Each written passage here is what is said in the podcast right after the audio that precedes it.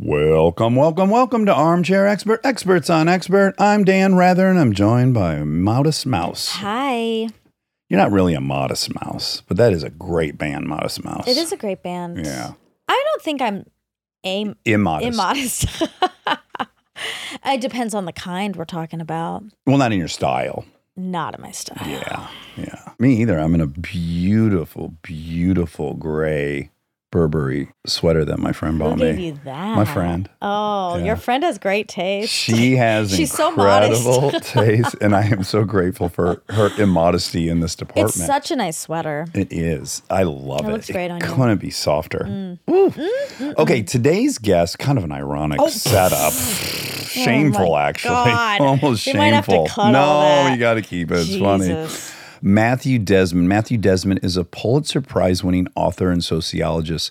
His books include Evicted, Poverty and Profit in the American City, The Racial Order, Race in America, and his newest book that's out now that we are here to talk about today is Poverty by America. Great fucking book. Hard, hard truths to confront. Yeah. And he is a sweet, wonderful person. I loved getting to spend a few hours with him. Yeah. And I wasn't here for this Same, same sitch. day as Paul Giamatti, Yeah. but it was really nice to listen and learn. Please enjoy Matthew Desmond. We are supported by Squarespace. Guys, we have a Squarespace website that's just gorgeous. That Wobby Wob, you uh you built that yourself using all the templates, yeah? I sure did. Yeah, easy peasy. So easy. The best part about Squarespace is it's an all in one website platform for entrepreneurs to stand out and succeed online. You can get discovered fast with integrated, optimized SEO tools, and you can choose from professionally curated layouts and styling options with Squarespace Blueprint. Plus, you can kickstart or update written content on any website, product description, or email with Squarespace AI. Head to squarespace.com for a free trial and save 10% off your first purchase of a website or domain with the code DAX. We are supported by Uber Eats. Spring is here, and now you can get almost anything you need for your sunny days delivered with Uber Eats. What do we mean by almost? Well, you can't get a well groomed lawn delivered, but you can get chicken parmesan delivered. A cabana? That's a no. But a banana, that's a yes. A nice tan? Sorry, no. But a box fan? Happily, yes. A day of sunshine? No. A box of fine wines? Yes. Uber Eats can definitely get you that. Get almost, almost anything delivered with Uber Eats. Order now. Alcohol in select markets, product availability may vary by region. See app for details. He's an expert.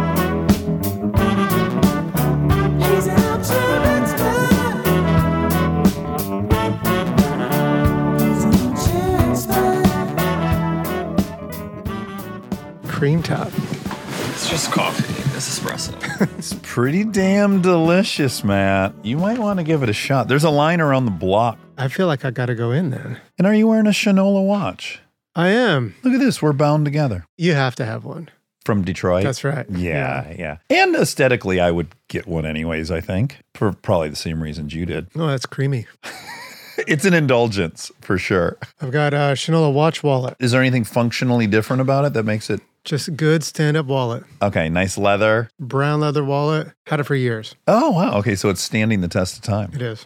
And you're originally from standing on a corner in Winslow, Arizona? Winslow, Arizona. I was born in San Jose, California, but really grew up in Winslow, railroad town. You ever seen the show Cars, the cartoon? yes. So that was modeled off of like our high school rival. Oh, really? So kind of my town is like that, like a Route 66 railroad Ah. town. Yeah. Hence the Eagles song, Standing on the corner. Winslow, Arizona. I think he was actually in Flagstaff, because Route 66. but I think Winslow is better pentameter in the song. It flowed in the song. So I think the Yes. actual corner wasn't there, but we've made use of it. I'm telling you sincerely, Matt. I'm delighted to actually meet someone from Winslow, Arizona, simply because of the song. I've I've traveled this planet for 48 years and yet to meet someone from Winslow. Here it is. Flagstaff's not a metropolis, so I can only imagine Winslow is even less of a metropolis. Small town, one high school, right on the southern edge of the Navajo reservation. You know, big industries there are railroad and the prison. I think it was 10,000, 13,000 folks if you counted the prison population. My high school is like majority Native American. And dad was a pastor? Yep.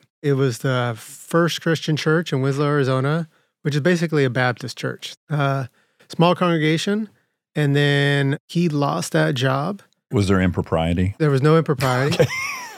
when you lose your job as a pastor, it does beg the question. I'm still kind of confused about what happened. Well, that was tough times for our family. How old were you when that happened? I was in junior high when that happened. Okay, already a dicey time period, junior high. Yeah. Some guys are five eleven, like I was. Other guys are four nine. You were like the back row kid. every parent felt bad for my mom. Like, oh, this poor woman's kid has flunked like three or four times.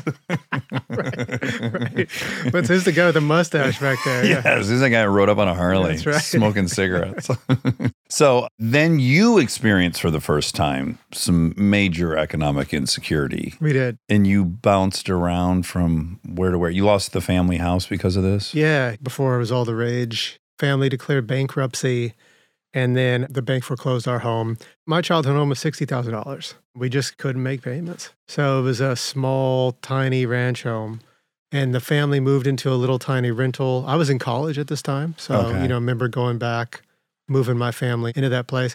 I remember being embarrassed. Of course. I remember blaming my dad. One of the beauties of my job is taking these personal problems and making them political problems. And being like, this isn't just on you. So this is paraphrasing C. Wright Mills. He was a great mid-century sociologist. This is basically the mission of sociology. A thing you think is on you, that's your fault, that's Right. about something inside of you. To pull back the curtain and say, look, there's millions of folks. This is a societal thing. There's bigger game afoot. Right. There's a system in place that's producing this outcome. And so then questioning the system that results in that. Right. Despite all that, you found your way to college, to ASU, Sun Devil. ASU Sun Devil, my dad had a phrase whenever we saw someone like digging a ditch or doing some really hard labor, he'd turn to us kids and say, You want to do that for the rest of your life? Oh, yeah, yeah, yeah. And then we'd be like, No. And he'd be like, Go to college.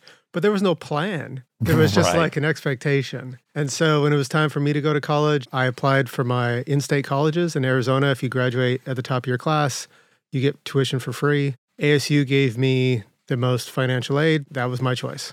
You arrived, though, after they had shut down Flaky Jake's, right? Flaky Jakes. Do you know Flaky Jake's? I don't know Flaky Jakes. I know Gus's. I know Oh, Gus's, gosh. which is the best pizza in Tempe. Yes, but Flaky Jake's was like the original Fuddruckers. So I'm obsessed with it. I'd go to Arizona as a kid because my stepdad was an engineer and he worked at the proving grounds. And the big trip was to go to Flaky Jake's and build your own hamburger. I have the warmest feelings for that. But it was directly across the street from the campus. I missed out. Oh man, yeah, I I had a hunch because I think I'm three years older than you. You know Philly Bees? You know Filiberto's? The place you end up at two in the morning. You know, big Oh. burritos. Oh. We know Philly Bees. Yeah. Okay, in Santa Barbara we had T.O. Alberto's, but yeah, and I know what the two pound burrito's all about. yeah. yeah. Yeah, so no one to really model this, but my mom did the exact same thing. So there was a very wealthy area of Oakland County where we grew up, and we would take pilgrimages out to Bloomfield Hills, and we'd pull into driveways and look at huge houses. And my mom would go, "These people went to college." That's interesting. You just knew you had to do it, but you didn't know how, kind of thing. No, she was really supportive. When I graduated, I was like, "I'm not going to college. I read on the road." I'm going to live in a car and write. I don't understand why we would need to go to college. Broke her heart. I did find my way to UCLA eventually because it came with free rent. The only ones for me are the mad ones. Yeah. Yeah, yeah. Gotta love it. So when you're there, you're originally you major in communications. Yeah. And justice studies. That's a triggering study for me. Yeah. Yeah. it was kind of a pre law degree. Oh, okay. But it was interesting because, you know, if you wanted to be a sheriff or going to law enforcement, going to FBI, you took those classes too. The students in those classes were really politically diverse. You had folks that were very pro law enforcement, and you had folks that were much more kind of pro social justice. The conversations you had in those classes were really heated and interesting. I bet. I would even guess that ASU is a little bit more politically diverse just as a baseline. Yep, totally. There's way more right people there. I think I just read a statistic that only 20% of current students are conservative. But I would imagine at ASU it was more like 40 60 or 50 50. When I was there, there was a lot of folks all across the political spectrum, and we would just have it out in class. And I value those conversations. Yes. I took a class on critical race theory, the much heated, debated Yeah, critical race theory, hot button.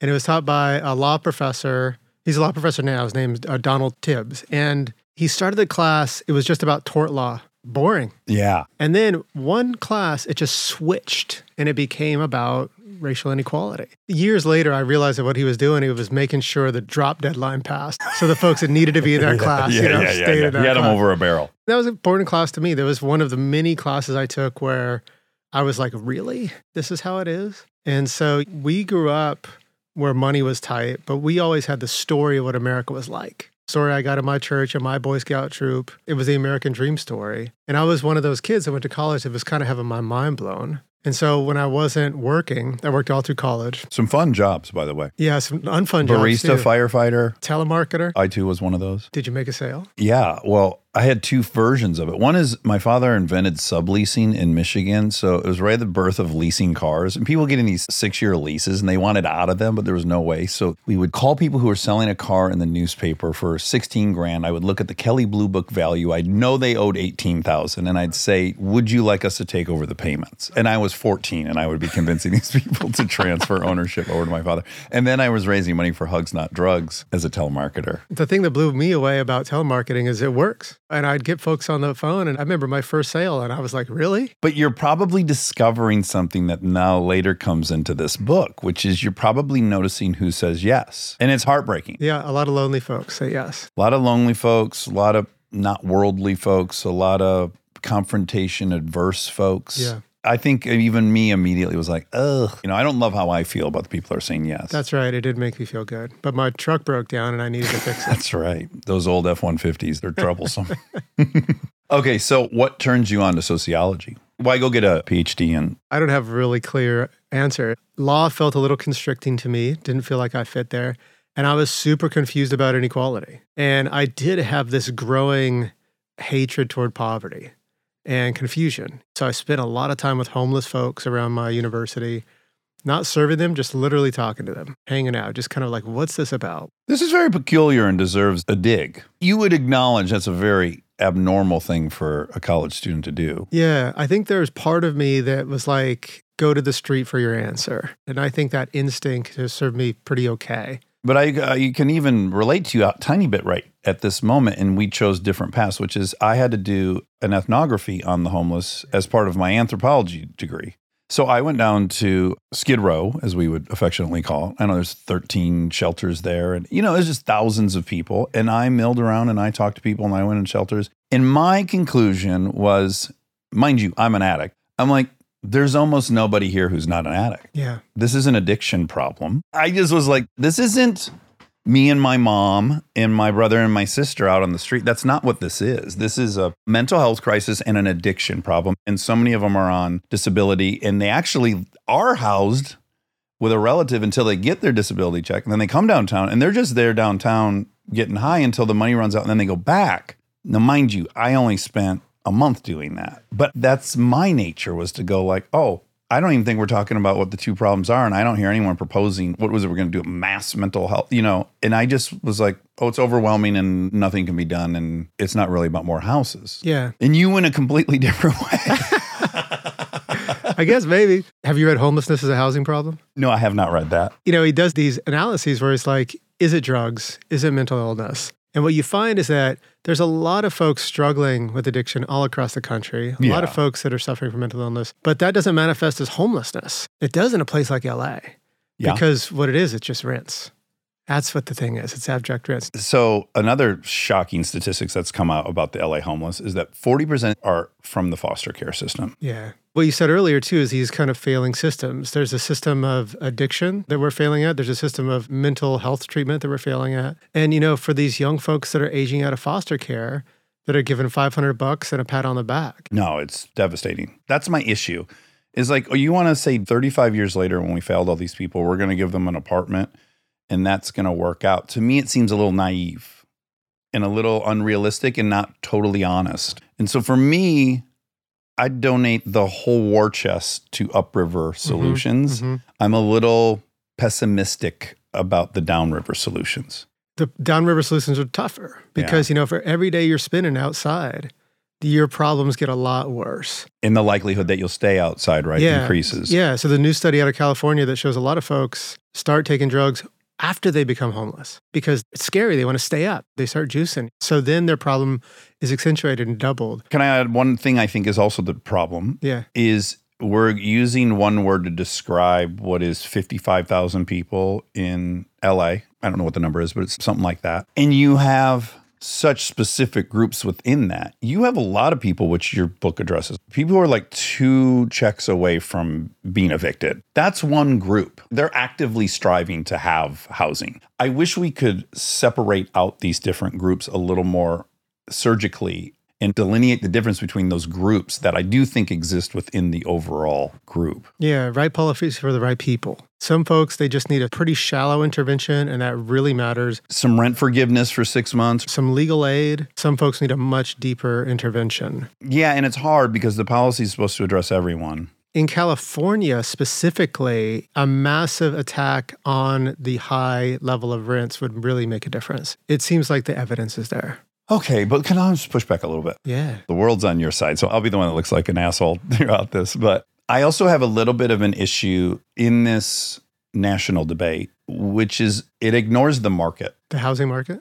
Adam Smith's invisible hand. So, does everyone have a right to be housed in Beverly Hills? I think we would all on the surface go, no, that's kind of crazy. You don't have a right to live in Beverly Hills. Similarly, I think it's interesting that we have picked the most expensive places in the world to deal with this problem. So we're going to do it in San Francisco, where that's the highest rent outside of Manhattan. We're going to do it in LA, where that's the nature of the market, right? Everyone wants to live here. That seems fundamentally flawed. I don't know why the goal is to get all the people housing in the most expensive cities in the world. Let's not send them all to Tokyo and Singapore and Beverly Hills and San Francisco and LA. That seems really illogical. Does that make any sense to you, that objection? Tokyo is different. Tokyo is a pretty affordable city for the size and desirability it is. Our expensive cities don't have to be like this. And if you go to other countries, you see very desirable, very awesome cities without this level of homelessness. Okay. It's already getting fun. Yeah. What makes the difference is in places like New York, LA, San Francisco, people have just been completely priced out of their own communities. And that's the thing. So we used to think, okay, people are coming to San Francisco to be homeless. They're coming to mm-hmm. Portland to be homeless. That's not true. So a lot of folks are coming to Portland because Portland's awesome, or coming to San Francisco because San Francisco's awesome. But I mean, a huge study came out of the San Francisco Chronicle last year that showed that most folks who are homeless in the Bay Area are from the Bay Area. Things happened, you know, and they just couldn't get back in. Yeah. That's where their family is. That's the place they know. That's where their friends are, their networks are. It's a really scary thing, I think, to be thinking of like, hey, why don't you move to Cleveland? But homelessness is so bad and so traumatic.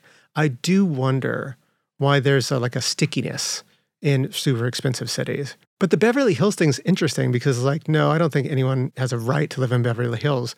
But does Beverly Hills have such a right to exclude so many people? That would imply there's a nefarious overlord that's making that decision. It's just literally what is the price of a house there There are zoning laws. There are laws in most residential land that says it's illegal to build anything. to build a skyscraper in the middle of Yeah, or to build decent multifamily housing. Yeah, that's true. And so a lot of times these debates kind of ignore the fact that on most residential land, you literally can't build affordable housing. That's something that we have to confront too. Yeah. If we're going to get serious about this. And this is where California is like, are we in a progressive state here? Well, but look, I live here and you don't, right? And it's really relevant. I hear people be critical, and if I didn't live here, I would be too. I drop my kids off at school. Literally, dozens of times, there's people taking a shit right in front of the school.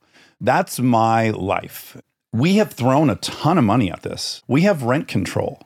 We have had liberal policies and we have watched the rate of homelessness increase, increase, increase, increase. So the approach isn't working. There's data in San Francisco that if you combine the state revenue and the philanthropic efforts, that they're spending an average of $60,000 on each homeless person. And it's increasing. So that can't be ignored. The policy, and I'm going to add one thing that's going to infuriate you. Month four of COVID lockdown, driving around LA, and I notice and I say to my wife, Where are all the homeless people? Literally, where are they? They're gone. So I thought, has there been a massive like FEMA? Is there a tent somewhere? Have they gathered everyone to take care of them during this lockdown? Start looking in the LA Times, researching. That doesn't exist. And all of a sudden I go, Oh, I know what happened. There's no one on the streets to panhandle from, and humans aren't going to sit on the street and die of starvation. They went somewhere. They went to a relative. They left because they couldn't sustain without the panhandling. Just interesting that we have no support and they're gone. We have a ton of support and it's growing. Yeah, I don't know what happened. Yeah, I wasn't yeah, here. yeah, yeah. I don't know. So what happened. anecdotal. I acknowledge that. I do know what happened in cities like Houston that have massively reduced homelessness. The Houston reduction in homelessness is a real thing. And it seems to have been driven by this massive coordination effort across social services industries in Houston and the fact that Houston has no zoning laws. It's the fourth biggest city in the country, and it's way less expensive than other large cities in America. And so they're able to get folks housing quickly and efficiently. So, my solution to this is look at Houston and look at all the evidence of the Housing First programs. You're right. We are spending so much money triaging this problem. The top 5% of hospital ER users consume half of all ER costs. Guess who they are, right? They're homeless folks with serious medical conditions. Just from a sheer heartless, what are we spending our money on perspective, regardless of the human moral argument, we have to get serious about this. My solution is housing. Now, housing isn't going to solve many of the other problems, but there is a lot of evidence that when you say, okay, this guy is dealing with a lot of stuff. Let's get him housed first. Let's start there. Yes. And then let's address addiction issues or health issues or mental health issues. That can really work. So another big pushback you'll hear from conservatives here is that we have tons of unfilled beds because people won't piss clean. Like if you got to piss clean to be somewhere, you can't be there. And we have a ton of empty places because of that. But I understand what you're saying. Like, well, let's just start here. That's not the housing first, right? Right. That's the get clean first Yes, model. yes. And so it's kind of like, all right, that's an issue we want to address. But the primary issue is let's get a roof over this person's head and then let's start on these other issues. I thank you for placating me. You've won a Pulitzer writing about eviction and the housing crisis. I just want to, I want to acknowledge that. I appreciate I want to acknowledge this part though that you talked about about living in California because I think this is something that does get to the heart of it and is also about this kind of recognition that poverty it drags us all down. Yeah. I mean, I feel bad for the police. I feel bad for the city workers. I feel bad for them. It's heartbreaking. It puts you in this very bizarre position as a parent, which is you can't take it on. It's overwhelming to the kids and to you. So you put up a wall. That's weird. You're ignoring human beings. Like the whole thing is a mess. You're right. It impacts everyone. It diminishes us all. Yes. for me, this is really important because a lot of times when we talk about ending poverty, we kind of say, hey, it's the right thing to do. It's also like, don't we want a safer, more vibrant, healthier country? Yeah. Yeah. My little girls will walk to the store and like they'll cross the street three times because there's someone fighting a bird scooter. Shit's popping at all times. Yeah. But I agree with you. It's maddening to me that people won't acknowledge the downriver costs of not dealing with it, which is like you think you can just go, we're not dealing with it, but you are, unless you're going to change the policy at the hospital that we don't take people without insurance, which is never going to happen. Of course, we're not going to turn people away dying. So once you admit that, then you have to work backwards from that. What does that cost? And same with prison. It's very expensive to keep someone in prison. Yep. So all of these things, even if you're economically conservative, you should be able to acknowledge it's a much better investment to do it upriver with what we do with kids in foster care, what we do with helping parents who are struggling. It would be much cheaper and the outcome would be so lovely.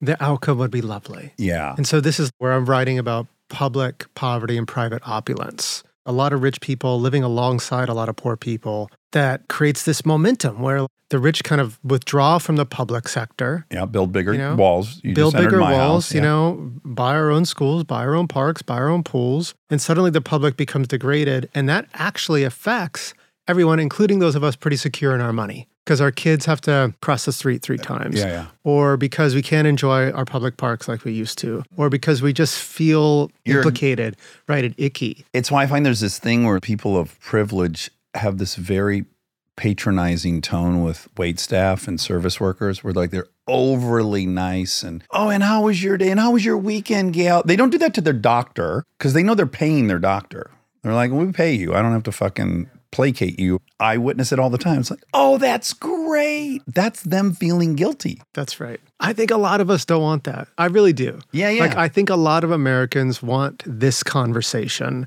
in part because they feel complicit and embroiled in these morally compromising relations and they don't know what to do about it. Yeah. And then if I'm being my most selfish person, I go like, Well, I'm giving half my money away. I'm happy to do that. But also, there's a frustration where it's like, well, I'm giving half my money. What could fix it? It doesn't appear that money could, but we'll get there. Okay. All right. I think first we should define poverty because that's what the new book is. Greatest title ever Poverty by America. So, Poverty by America, I think first we should know what we're calling poverty. And there's an interesting background with a government employee. So technically, poverty is an income level. And so Johnson launches the war on poverty.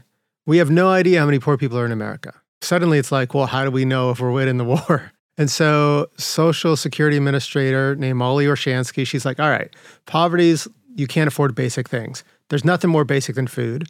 And so she takes this basic food budget, says if a third of more your income goes to food, you're poor. And that's literally our official poverty measure adjusted for inflation over the years. If you use that measure, family four falls below about $29,000 today.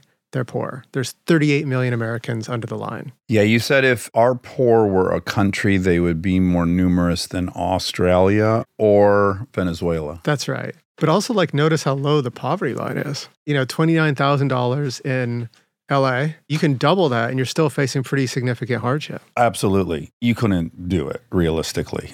But for what you're talking about and what you want to tackle, what will we add to that? Are we going to use that? No, we shouldn't. That's just the start. It's like what the poet Layli Long Soldier said it's the oil on the surface. Poverty is like tooth rot. It's like your cousin getting roughed up by the police. It's the nauseating fear of eviction. It's giving your kids not enough food to eat. It's literally death. Come early and often. Studies show that poverty is the fourth leading cause of death in the United States. So for me, poverty is a pile. It's this problem on top of this problem on top of this problem. It all goes together. And so it's much worse of a problem than often we think. It's the reduction of people born for better things. And just to put it in perspective, I think the really reasonable question you're asking is okay, so we have 38 million people living below the poverty line. Yet if you take our GDP, it is bigger than two through seven combined Japan, Germany, England, India, all of them combined, we are bigger than. So, how is it that we could have both ends of this enormous spectrum? We're, by all accounts, the wealthiest democracy of all time, and we have the most amount of per capita people below the poverty line. compared to other rich democracies. So that's the thing that makes America in a disgrace class all of its own. Like our child poverty rate, the share of our kids living in poverty, it's not just higher than other countries, it's double. One in nine Americans is, and then one in eight children are. That's right. I was shocked to read that a million school children right now are homeless, and that 2 million don't have running water or functioning toilets. Two million households. So, yeah, times however many people live in there. Those are staggering then when you look at the opposite of our wealth. Yeah, totally. Economists have estimated that you need $4 a day to afford the very basic bare minimum necessities in America.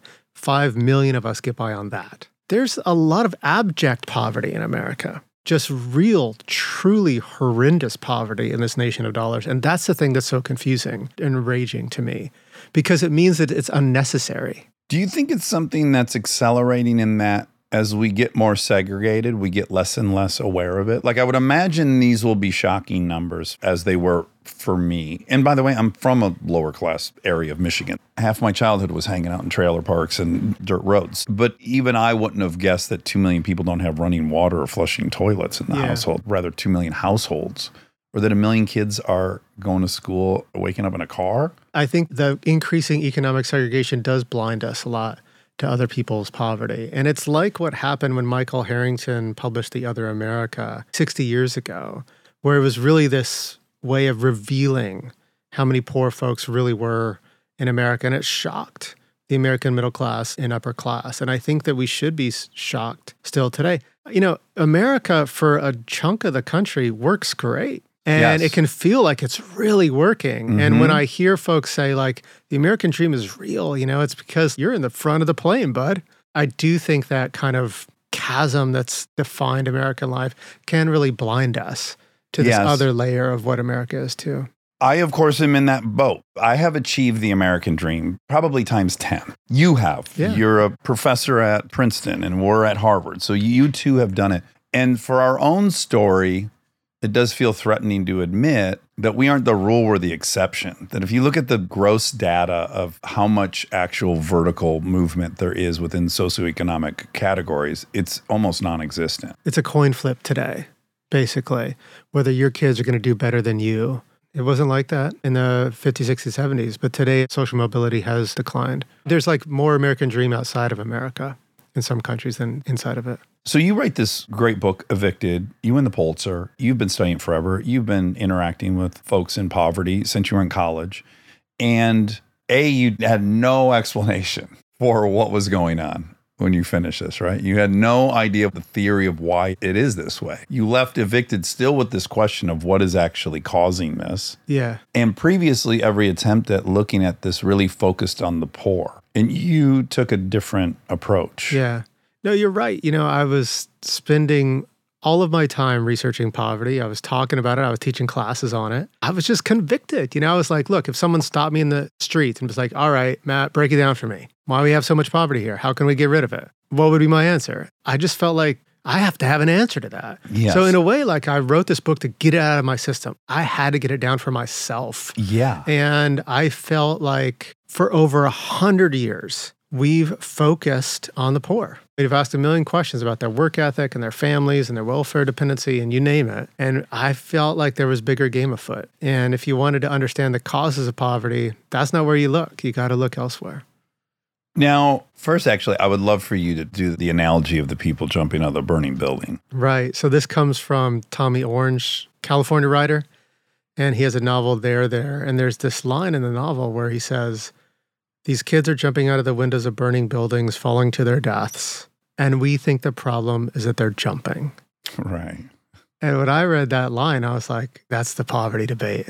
And it's just jumper after jumper after jumper. That's book after book after book, debate after debate. And we should have been focusing on the fire. Who lit it? Who's warming their hands by it? So this is a book about the fire. This is a book about how the other other half lives. Right. What we have to recognize is that the American poor live in the epicenter of global capitalism and they have access to a bunch of cheap goods and services like the rest of us do. hmm And so Michael Harrington once wrote, It's easier to be decently clothed in America than decently housed or fed or doctored. I think that's still the case. easier to have a 70 inch TV yeah, as well. Yeah, you can get a 70 inch TV and a cell phone pretty cheap, but do you have a dentist? Right. It even screws with me growing up in the 80s, which is only rich people had this 27 inch Zenith color TV. Some people didn't have a phone line. So when I look around, I'm like, well, people have everything now. It's kind of misleading. But you just can't eat a cell phone, right? right. Like you can't trade that TV in for a living wage.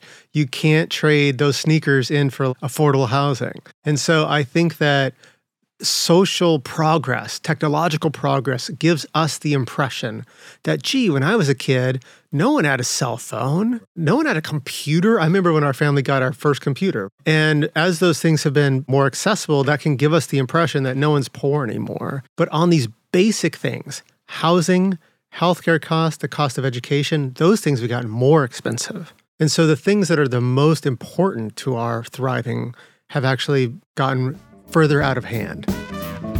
Stay tuned for more Armchair Expert, if you dare.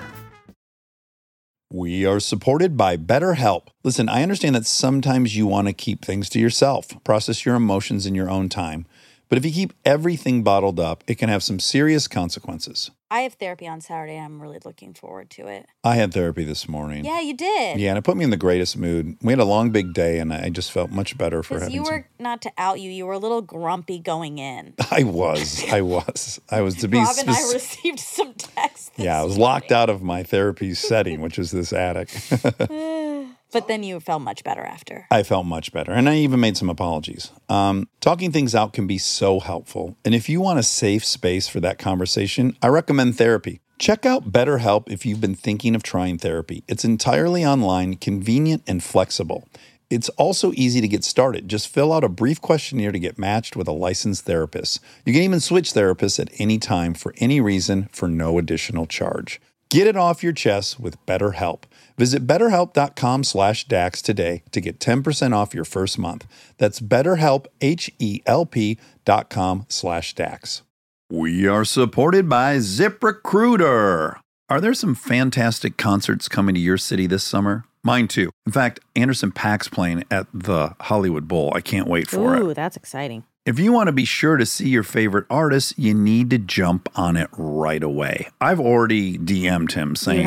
Yes, I got to be in that front row. When you want the best, you have to act quickly, or someone else will get it instead. It's like if you're hiring for your business, you want to find the most talented people for your open roles before the competition scoops them up. So, what's the best way to do that? ZipRecruiter. ZipRecruiter finds qualified candidates fast, and right now you can try it for free at ziprecruiter.com/dax. Got your eye on a rock star candidate? ZipRecruiter's invite to apply feature lets you cut the line. Once you review ZipRecruiter's list of the most qualified candidates for your job, you can easily invite your top choices to apply to encourage them to apply sooner. Amp up your hiring performance with ZipRecruiter and find the best fast. See why four out of five employers who post on ZipRecruiter get a quality candidate within the first day. Just go to this exclusive web address right now to try ZipRecruiter for free. ZipRecruiter.com slash DAX. Again, that's ZipRecruiter.com slash DAX. ZipRecruiter, the smartest way to hire. We are supported by Squarespace. Guys, we have a Squarespace website that it's just gorgeous. That Wobby Wob, you uh you built that yourself using all the templates, yeah? I sure did. Yeah, easy peasy. So easy. The best part about Squarespace is it's an all in one website platform for entrepreneurs to stand out and succeed online. You can get discovered fast with integrated, optimized SEO tools, and you can choose from professionally curated layouts and styling options with Squarespace Blueprint. Plus, you can kickstart or update written content on any website, product description, or email with Squarespace AI. Head to squarespace.com for a free trial and save 10% off your first purchase of a website or domain with the code DAX.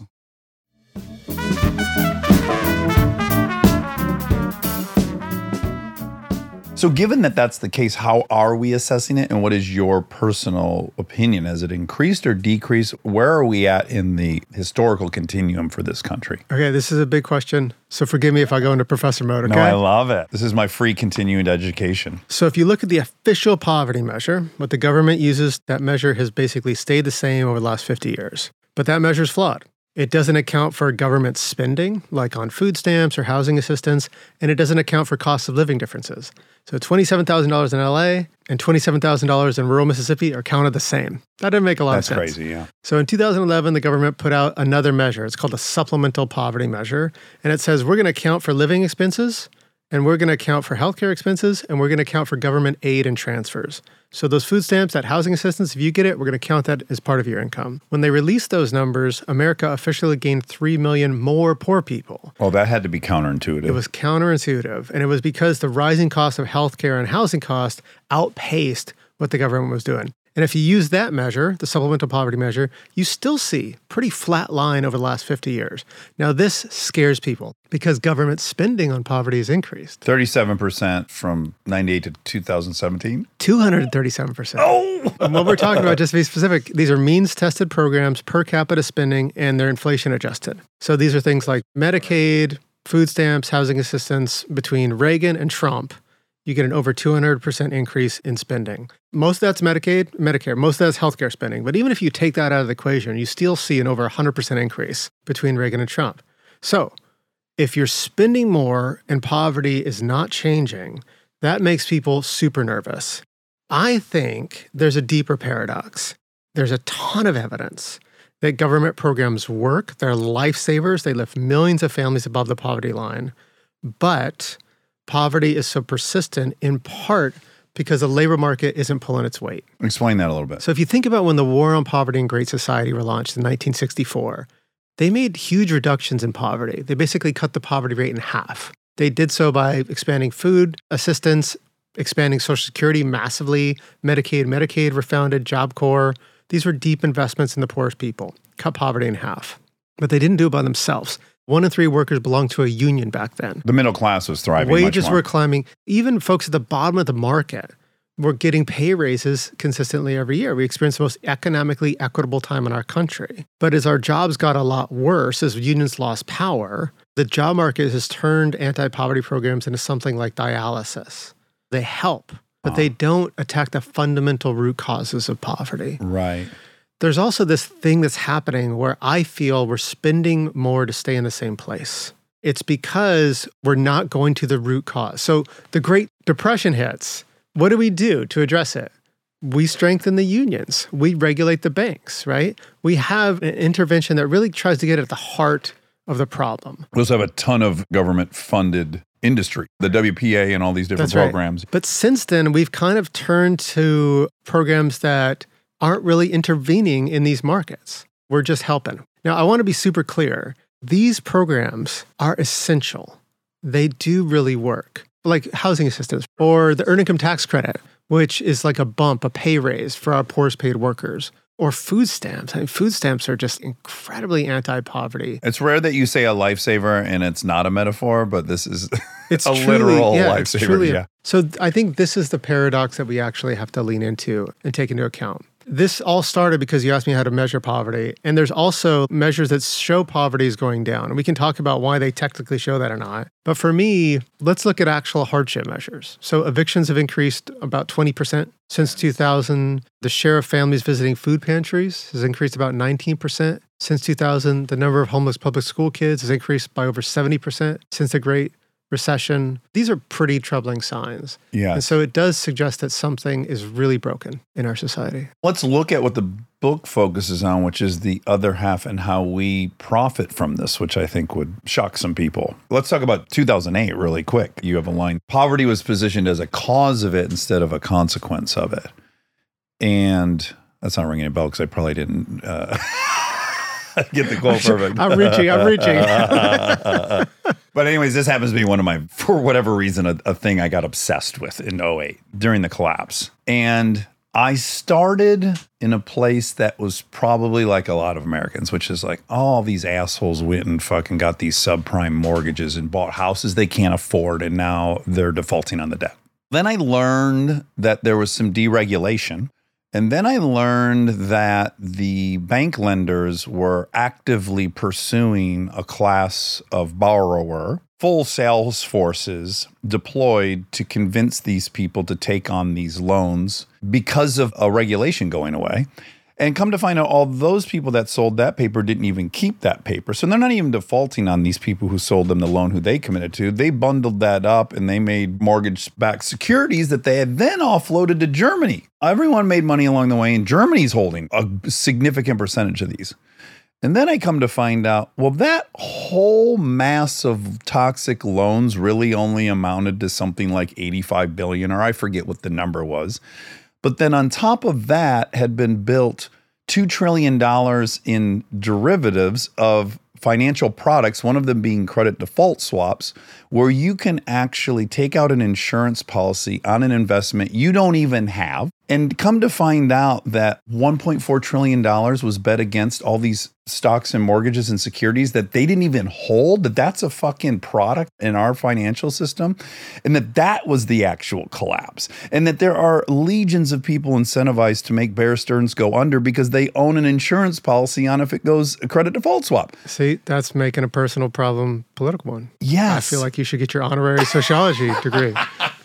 I came out of it at the end going like, oh, none of the people at the bottom who are getting blamed for this have anything to do with the massive meltdown that's happening. It's not the toxic mortgages. And even those, the people who borrowed the money, weren't truly at fault. So I have great empathy for everyone that suffered through that. And that was very eye opening to me. It's actually one of the many things that pulled me out of being a libertarian. I'm like, oh, no, no, we need a shitload of oversight on this financial sector because you should not be able to insure stock shares you don't own. That should not be allowed. You're incentivized to make a company go out of business. That can't be the way this system works, Right. but it is how this system works. Right. So maybe that was just one way that the haves profited on the have nots. But you have this great statistic about the $61 million a day. This is criminal that on any given day, $61 million is being made on overdraft fees. That's right. So we're talking about overdraft fees from banks, payday lending fees, and check cashing fees. So this is just fines and fees that are allowing low income folks to access their money or credit. So $61 million every single day. So, like when James Baldwin wrote How Expensive It Is to Be Poor in America, I don't think he could have fathomed these receipts. So then this brings up the question of who benefits from this. And yeah, we can point to the banks and we can point to the payday lending industry, and we should. But also, like, no, I got a free checking account, but it's not free. It's subsidized by $11 billion in overdraft fees charged to 9% of bank customers every year. These are just normal banks. Yeah. When people are predatory against low income people, it is to me the final ring of hell. It is so gnarly. I can't believe anyone can sleep at night. I don't really care if someone swindles a rich guy out of some money, but the many industries that are on the back, what about bail bondsmen, the prison industrial complex? There's so many that profit off of these folks. And I think that folks that are not poor, that are living quite secure, they often kind of see these decisions. They say, well, don't make stupid decisions. You know, why are you taking that payday loan? The data show that most folks are taking out a payday loan for a normal expense to pay their rent, to keep the lights on. It's not like a big emergency hits their life and they have to turn They're to not buying the iPhone 14 in most. Their whole cases. life is an emergency. They're turning to these lines of credit because those are the ones available to them.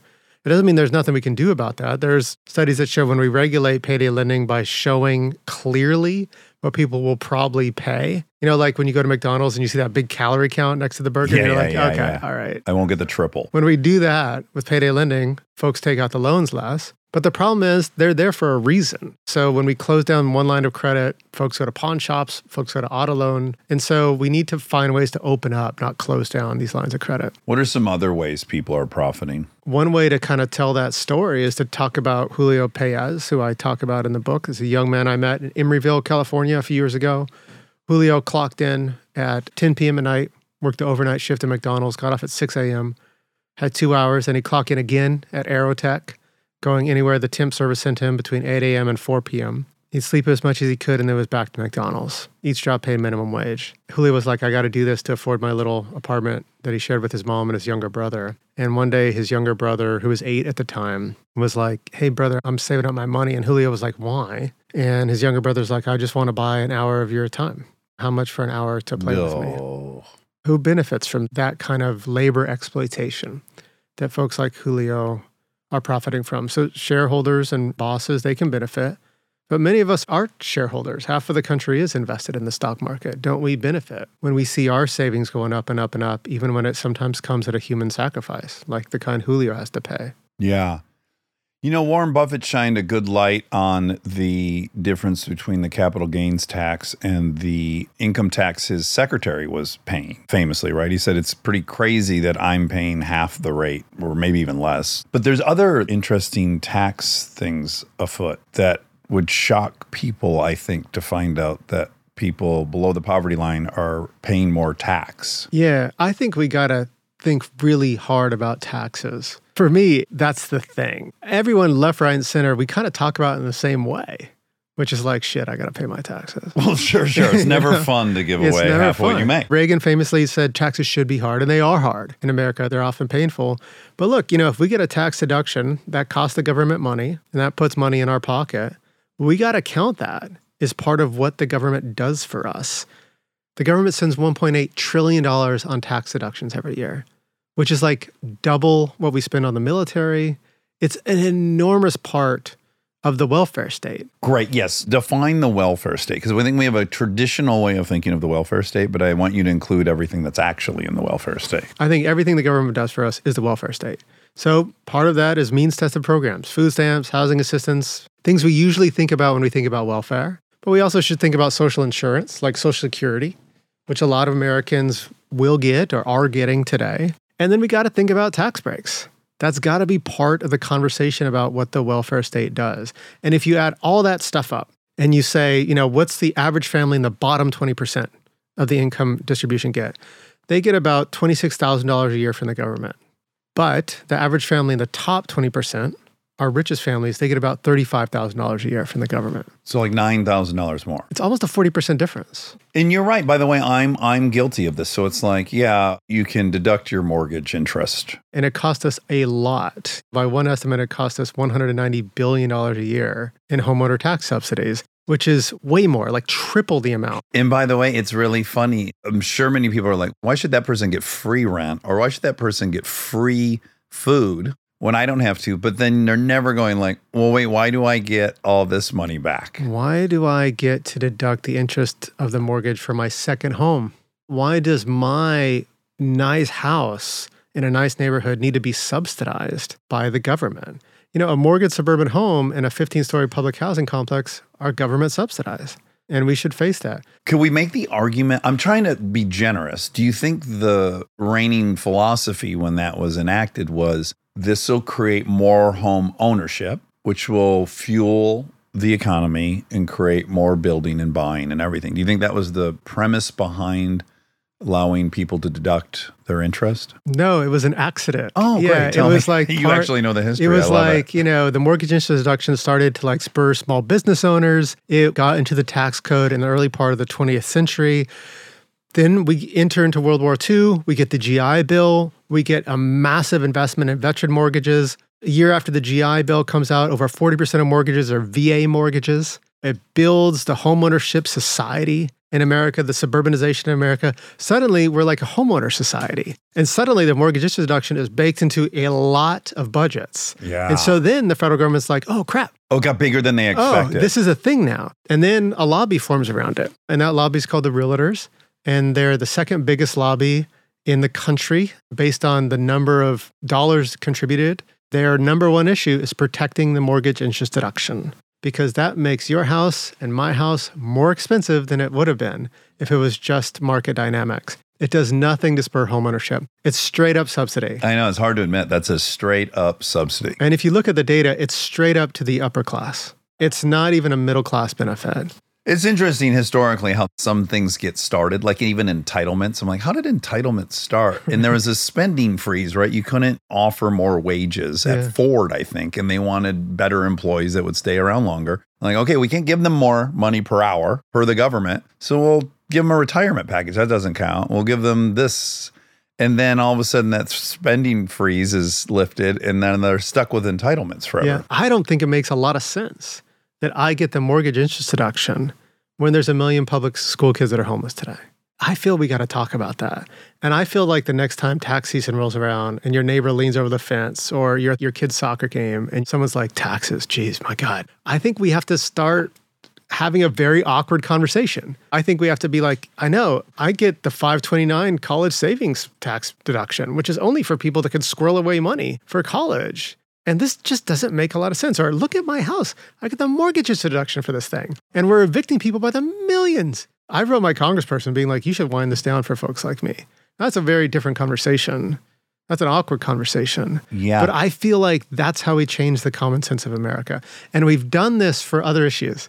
There was a time where you could saddle up next to your buddy and say a racist thing, or saddle up and say something that's not Definitely sexist. Sure, absolutely. Shifting that aperture, changing that common sense. But with these issues, it's still very sticky. It is. Yeah, it's the only thing that unifies everyone is they hate paying taxes.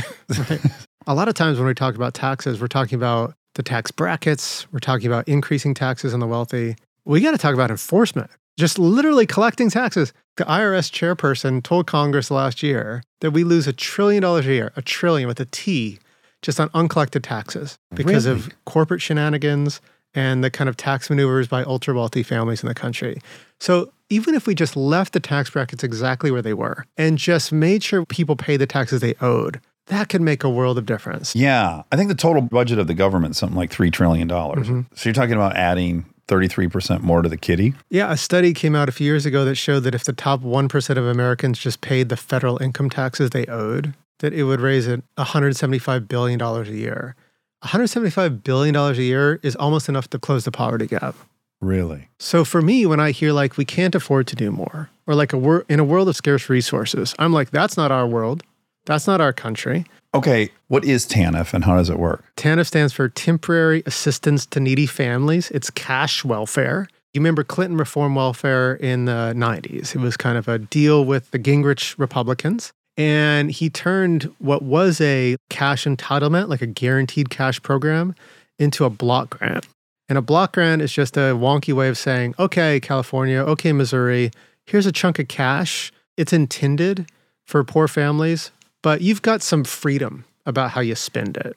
That seems like a terrible idea. Yeah. So prior to that, the federal government was in charge of physically distributing this. Prior to that, you were guaranteed access to a basic level of cash assistance if you met certain requirements. Right. You are no longer guaranteed access to that. Okay, now, so one out of every dollar given by the Fed, of that dollar, only 22 cents makes it to the person. That's right. In terms of cash in their pocket, the thing they need the most, Where is this other 78 cents? you name it abstinence only classes, Christian summer camps in Maine, child protective services, juvenile delinquency, a whole host of things that states spend the money on. They justify it in some way. And it has very little to do with poverty reduction or just easing families' hardship. We're talking about kids not having enough to eat because they're not getting that money. We're talking about kids getting evicted because they're not getting that money. So there are real cost to the decisions that states are making.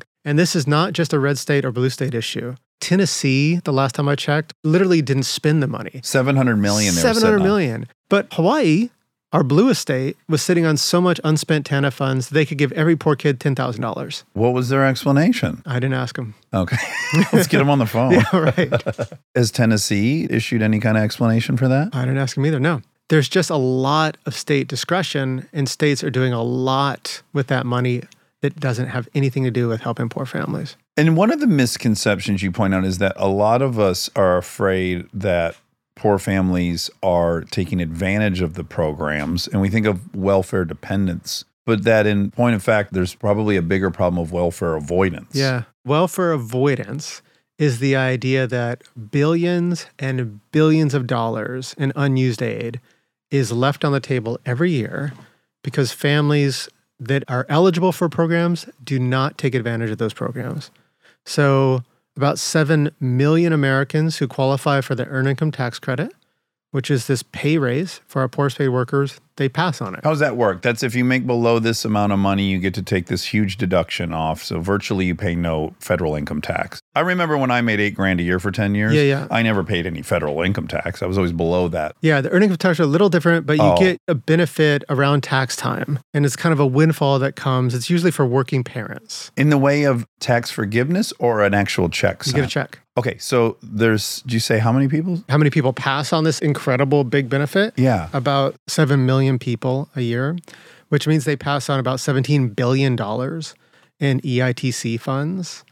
And if you add that up with the amount of money that goes unspent because people who could receive food stamps don't apply for them, because people who could get government health insurance doesn't apply for it, could get supplemental security income, which is kind of a payment for folks that are below a certain income level that have a disability or that are blind or old. If you add all that up, what you're talking about is over 140 billion, billion with a B, dollars in unused aid every single year. So that's not a picture of welfare dependency. That's not a picture of the American poor somehow figuring out how to nickel and dime everything from the government. This is a different thing. Well, and let's be honest, there is fraud. But what's more likely to happen is if there is some fraud perpetrated, it's going to be on every single news channel. It might amount to $800 million. Yet we're ignoring this $170 billion that's not getting used. It's definitely more newsworthy when there's some kind of fraud. I wish the fraud at the top got more news than the fraud at the bottom, right? I mean, that's like so much more consequential. Look at COVID. We roll out paycheck protection program. We spend 800 billion dollars on the paycheck protection program. Most of that money just gets captured by the top 20% of income earners. It didn't protect a lot of jobs. It went to shareholders and owners of businesses that were fine already. And what did we talk about? We talked about that unemployment insurance, right? We talked about those laid off workers that were staying home. What fraud do we care about? You know what I mean? Yes. So this isn't to like say that these programs are perfect or no one ever doesn't take advantage of these programs. Right. But it's kind of like, gosh, there's just bigger game of foot out there. You're looking at the pennies and not the dollars in that Yeah, I feel situation. so. And so, what are the the deterrents? Right off the bat, people would guess maybe it's some kind of pride that they wouldn't go and apply for, but it's much deeper than that. I think so. Have you ever been to a welfare office? No. I have, and it is a terrible experience. Take the DMV and multiply it. You know, you're spending four hours in the waiting room for a 10 minute appointment. And as you point out earlier, poverty is this huge ball of things. So people in there, much higher per capita rate of chronic pain, Yeah. addiction. Everyone in there is already suffering. Yeah, taking a day off work means losing money. They have kids with them, I'm sure. Absolutely. So there is something about stigma, there's something about pride, but there's a deeper issue. And the deeper issue is the just red tape, bureaucracy. So if you look at food stamps, in Oregon, almost all the folks in Oregon who qualify for food stamps receive them. But in California, it's only about 63%. So it's not like food stamps are more stigmatized in California. What it is, is you got to answer 200 questions to apply for food stamps in California. Some states, you got to get fingerprinted and photographed to apply for welfare. There's just all this government bureaucracy and wrap up to these programs. And for me, that's both very hopeful, like, oh, okay, we can fix this. Yeah. And it's also like super enraging because if our country does one thing well, it's like marketing stuff to people. Well, yeah, they're the best at it. Yeah. Why can't we do that for young moms that need formula? Yes. And is it your opinion that it is calculated to prevent giving out the money? Or do you think, again, to be generous, they think it's an attempt to prevent fraud? So there's a great new book called Recoding America, and the author makes a case that a lot of these programs are embroiled in this red tape, not out of any sort of nefarious intentionality, but because the reward structures in government agencies is about butt covering and not about delivering. Yeah. And so you don't want to make a mistake. You want to kind of cross your T's, dot your I's. That's how you keep your job. That's how you advance. It's not really about, hey, we're delivering this outcome. And so the argument in that book, and I think it's right, is we need to change the reward structure and delivery system for these programs. This is a bizarre analogy to bring in, but I just happened to be reading the Isaacson book about Elon Musk. Yeah. And it's like literally what he's been able to do with space travel is solely because he wasn't working for the government. That's interesting. Yeah. That 90 plus percent of the costs that NASA was dealing with were the reams and reams of oversight and ass protecting and this and that that were completely unnecessary. Yeah. It can be pretty stark. But we know how to get out of this. There's a study that's literally if you change the font on a program announcement about the earned income tax credit, people sign up for it more. Oh, There's a study that shows that if you just send a mailer to older Americans who qualify for food stamps, like, hey, you might qualify for this, call this number. And when they do, a person with a pulse picks up the phone, spends a half an hour on the phone walking them through, big take up rates. So this is low hanging fruit. This is the very least we can do. And again, that's not even asking for more money. That's just asking that we help get to the people who it's been designated to Let's to. deliver. That's right. Where's all this money going that gets unspent and unclaimed? I don't know, but it does mean like a dollar in the budget doesn't mean a dollar in someone's hand. That's very, very terrible. 22 cents. Now, so I heard you talking about COVID, and I guess on some levels, this is a pretty dynamic experiment that was run for someone on your position, I would imagine. This was likely to never occur, and yet it did. And there's some amazing results. So, what happened during COVID? Most Americans were financially better off in COVID than before COVID, which is crazy. It is crazy. And I would imagine too lopsided for the lower end of the spectrum of income. Absolutely. So we have three historic relief bills in COVID, two under Trump and one under Biden. The one under Biden is called the American Rescue Plan. The American Rescue Plan is unquestionably the most important thing the government's done for low income families since the Great Society and the War on Poverty. It was a game changer. One of the things it did is take a tax credit, it's called the child tax credit, and tweak it a little bit and make it something called the extended child tax credit, which, without getting into all the wonky details, meant that basically, if you were a middle class, working class, or poor American with kids, you got serious money for those kids. $3,600 per kid for very young kids, and then $3,000 for a little older kids. Like serious money. Yes. That small intervention lasted six months. That cut the poverty rate by 44%, the child poverty rate. So that took it from one in eight to one in five ish. Five million more kids were pulled out of poverty because of that intervention. This is just one part of the rescue plan. We had something called emergency rental assistance, which is like, okay, we have this eviction moratorium, but when it ends, what's going to happen? So the federal government allocates about $46 billion to help tenants in arrears. It reaches 10 million families and it drives evictions to the lowest they've ever been on record, ever. And I know this because I'm the guy that collects all the eviction data that knows this. Yeah. Just drives down eviction in expensive cities and cheap cities all across the country. It worked. And so, one of the lessons of COVID is anyone who says that government action, bold relief, cannot make a difference. They're ignoring real They're data. ignoring reality. Stay tuned for more Armchair Expert if you dare. We are supported by Intuit, the technology platform that builds your financial confidence. There's some things that school doesn't really teach you, like how to handle the financial world. I mean, look, I did 16 years of school and I didn't have a single class on accruing debt or a hole that that puts you Yeah, on. they don't teach you that. No effort made whatsoever. If you want more financial knowledge, now is a great time to learn with Intuit for Education program. It has free, easy to use resources like getting a car loan with Credit Karma simulations, understanding taxes with TurboTax lessons, and even learning to run a business with QuickBooks simulations. Check out Intuit's free resources today at intuit.com/education. Intuit, that's I N T U I T dot com slash education. We are supported by Mint Mobile. It's time to stop putting it off. Get your spring cleaning done. And I'm not just talking about your house. Now is a great time to look through your finances and see where you could save. Like, how much are you spending on your phone plan?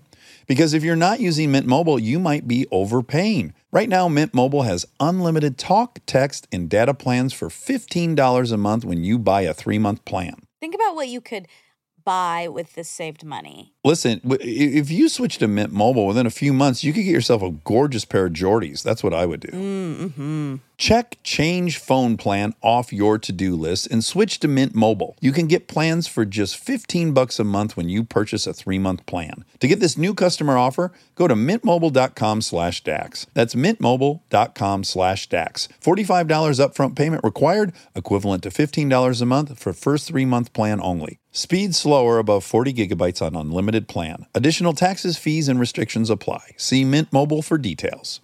We are supported by Taco Bell. Ooh. Oh man, we often do two recordings a day, and we have this little nice lunch break that we enjoy, and we're always craving something really yummy. Yes, something fresh, something high quality, something like the all new Cantina chicken menu from Taco Bell, which is mm. exactly that. Mm. It's so yummy. It has slow roasted chicken, the pico, that purple cabbage, and an avocado verde salsa sauce. Oh, delicious. Outrageous. The new Cantina chicken tacos, burrito, and quesadilla are the perfect daytime choice. Try the new Cantina chicken menu at Taco Bell now.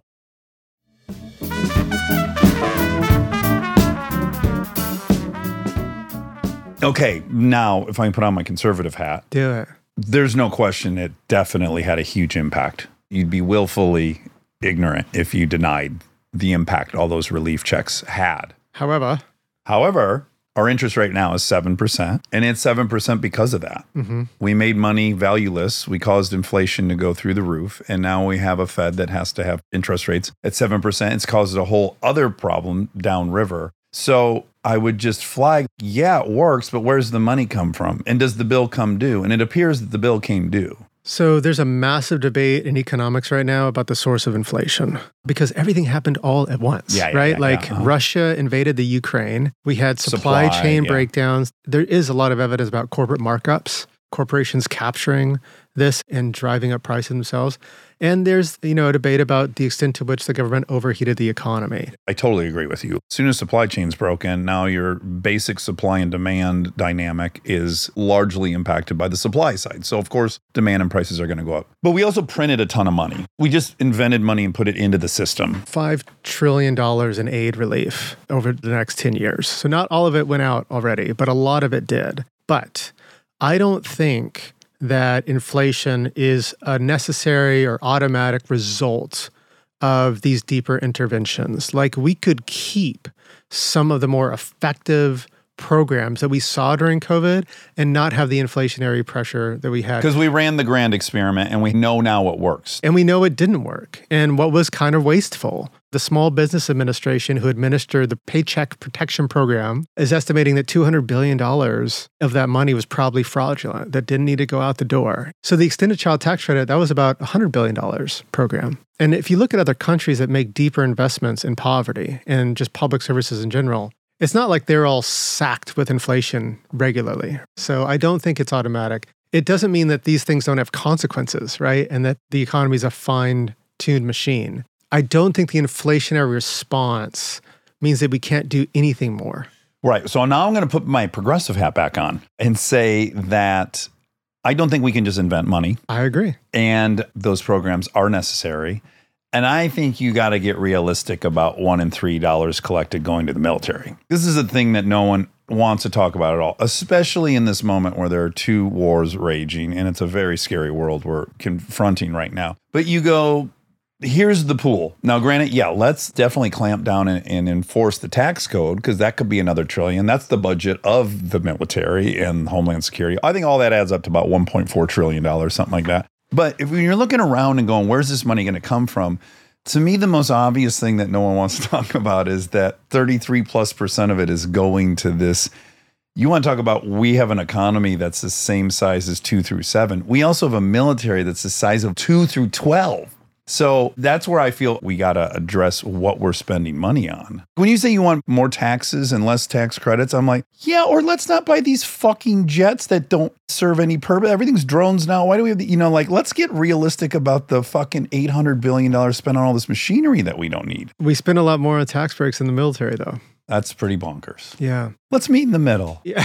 Let's cut the military in half, and then you can get half of your tax breaks. So there's a part of me that's like, a lot of us want to talk about the military because we're not in it and we're not affected by it, and our kids aren't in it, and we don't think our kids will be in it. But let's be honest, the personnel expense of the military is not the expense. You get no argument from me on Yeah, this. yeah, like, yeah, I'm totally open. I feel like I'm a little over my skis on this. Like, I just don't know where it would come from. Right, right. But I'm very comfortable talking about okay, what about all this corporate tax revenue that's lost because Facebook says that thousands of their employees are employed in Ireland? What do we do about that? Mm-hmm. What do we do about the fact that a lot of top earners are effectively paying the lowest? And so for me, there's an argument here about the pay for, which is about rebalancing the safety net.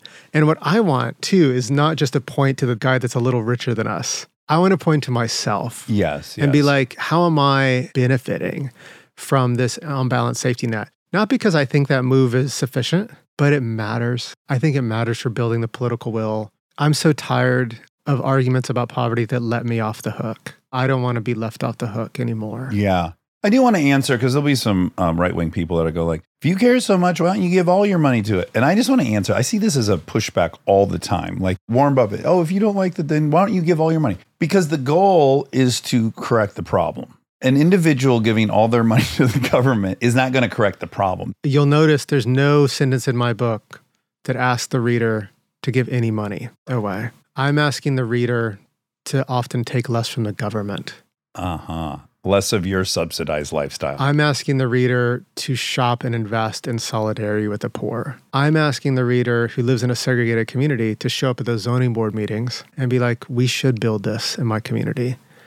So that's what I'm asking. Yeah. Can we sidebar for one second? It's, it was it won't serve any purpose other than we're here. I want to be fair to everyone. This shit is complicated as hell. It's so complicated. It's complicated. So when you look at like corporate taxes, yes, obviously it's preposterous unless you reverse engineer from the reality that these companies can exist in any country. We're in a global economy and that people will just relocate. So you can't be naive and think we can have a 30% business tax rate and that everyone won't go to England or they won't go to wherever.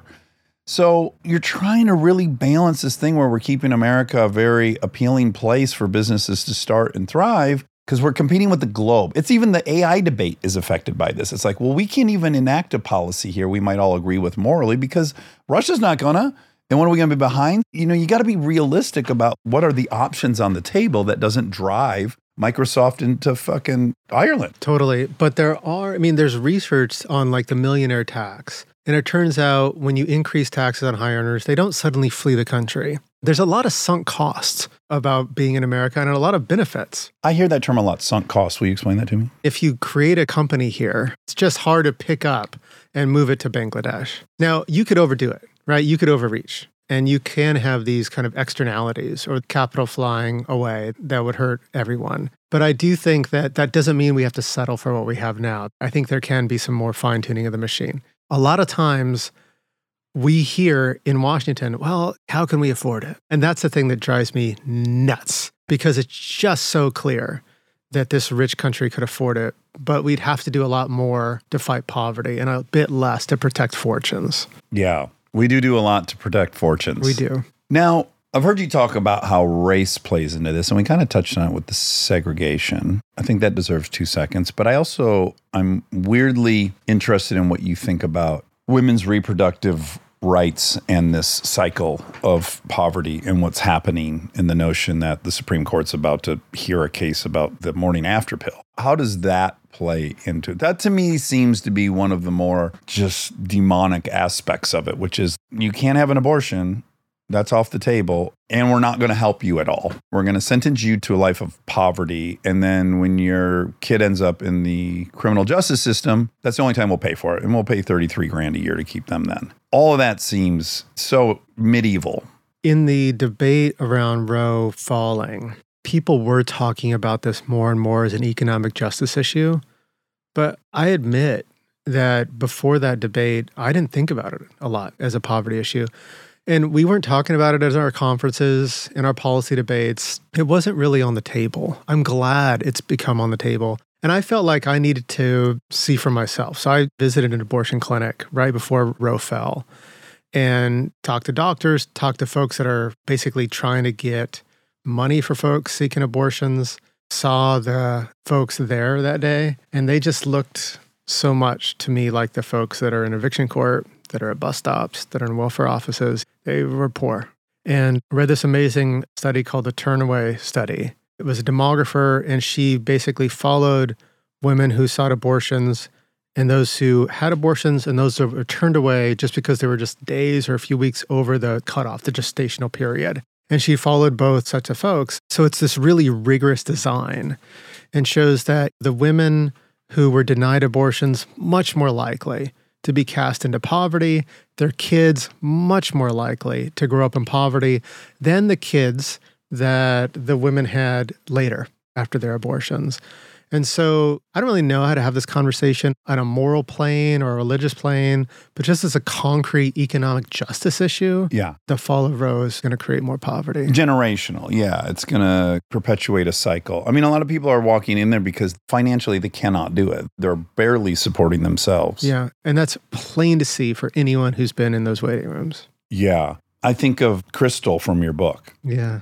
A, heartbreaking from beginning to end, and something I witnessed nonstop. I think about Crystal a lot when I hear easy or glib solutions about poverty. When people say, well, why don't people just go get a job? So Crystal is born because her mom is stabbed. 11 times in the back. Right. It induces labor. She's born into violence. Uh, wasn't the first time her mom was stabbed. For as far back as Crystal can remember, her dad beat her mom. Her mom was addicted to crack cocaine, so is her grandmother. By the time Crystal's five or six, she ends up in foster care. She's molested as a young girl. She bounces between places. She lives with her aunt for five years, and then her aunt returns her. The longer she lived anywhere after that was eight months. She goes through like 20, 25 different placements. At 16, she drops out of high school. She starts fighting with girls in the guest rooms of foster care. She gets a scar across her face. She picks up an assault charge. She's diagnosed as a kid with This list is impossible. bipolar disorder, affective detachment disorder, you know, just on and on it goes. Some kind of borderline intelligence thing. Yeah. So she ages out of foster care. She hits the private rental market at the age of 18. She cannot get into public housing, not only because of the waiting list, but because that assault charge. So she can't take advantage of this program.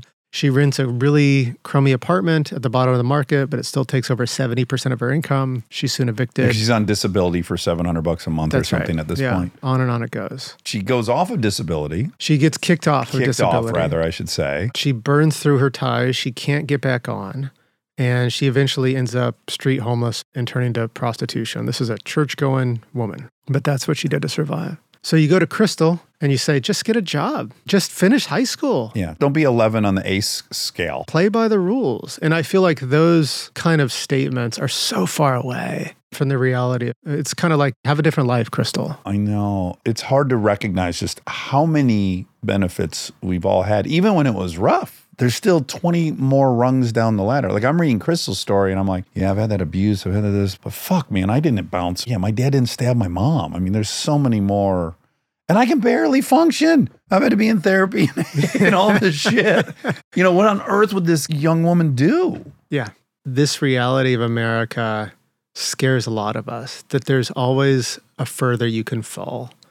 And I feel that that causes us to just clutch on to whatever advantage we can have. That leads to a discourse in America where there's a lot of people that are just blind to their own privilege and affluence. And you get empathy fatigue. There's like these Paul Bloom studies, right? Or these other studies where it's like you show one kid starving in a country and people will donate. You show two people and a little less people donate. You bring it up to like 15, 20 kids on the poster that are starving. All of a sudden it drops down a significant percentage. And you're like, oh, that's weird. But yeah, once it feels overwhelming and insurmountable, it's easier to just look away and ignore. Right. So it can't be insurmountable. And so we have to push against this hopelessness that I think is gripping the country. It's even like a chic nihilism. It's somehow safer or even cooler to be kind of nihilistic. That makes me very nervous. And I feel like this book brings hope. This book brings an answer. All this poverty in our midst, it's unnecessary and it's totally solvable. And so I'm not hopeless. I feel that hopelessness is kind of useless. I understand hopelessness. I do. But I kind of have to reject it because I just feel like it's part of the mission to reject it. Well, it's a beautiful book, and it's the last topic I wanted to talk about, but it's so good that I enjoyed everything I learned. And the reason I don't want to know about it is because I don't want to have to, I'm in that group where it's like it feels overwhelming and I don't know. And yeah, and it's scary. Yeah, I just feel that there's something amiss today in American life, though, that more and more of us are fed up with all this poverty and inequality. Most Americans think poverty is a result of unfair circumstances, not a moral failing, including most Republicans. Interesting. Most Americans think the rich aren't paying their fair share of taxes. Most Americans want a higher minimum wage. Something's happening. In the book at the end, I tell this little story about this protest that One Fair Wage had at the Albany Capitol in New York City. There's mostly black and Latino women, service workers fighting for higher wages among tipped workers. And it's the same day there's a Stop the Steal rally. And so the guys in MAGA hats come over and say, What are you guys protesting? And the One Fair Wage folks are like, We're fighting for higher wages. And the Trump supporters are like, We want higher wages too. And they shook their hands and they joined the protest. I think that the country is riven by a lot of issues, but on this issue, on more economic justice, I think there's a lot of us pining for it. And I think that's exciting. And Yeah. now the challenge is how to translate that into actual political action. Yes, because you're right. So many of these polls, you just scratch your head of like, how could policy be this if these polls are real and to be trusted? And yes, there's many of them right now where it's like, well, America feels this way. Well, take Roe v. Wade. It's like up in the 70%. So, how on earth is this happening in a democracy or the unjust treatment of low income people and then turning your head at the white collar criminals? Everyone, it's unanimous. So, what the fuck? Yeah, I mean, Citizens United was a disaster on this score, right? And all the money flowing into politics and the lobby power is substantial, right? Just counting the lobby flex in terms of dollars of the top five corporations is much more than all organized labor spends on lobbying, right? It's just outgunned, outmatched. But this is also where I feel we've got to step up. We've got to commit ourselves to poverty abolitionism. We've got to get skin in the game. And so I don't want to point the finger at Congress. I don't want to absolve them, but I don't want to absolve us either. I often think of the 60s. And so Julian Zelizer, the historian, has a great book called The Fierce Urgency of Now, where he talks about all right, in the 60s, Congress was a mess. The Dixiecrats were aligning with Republicans to block reform. Government inaction was the goal. And he's like, but we got major pieces of civil rights legislation and we got the war on poverty and great society. So, how do we do that?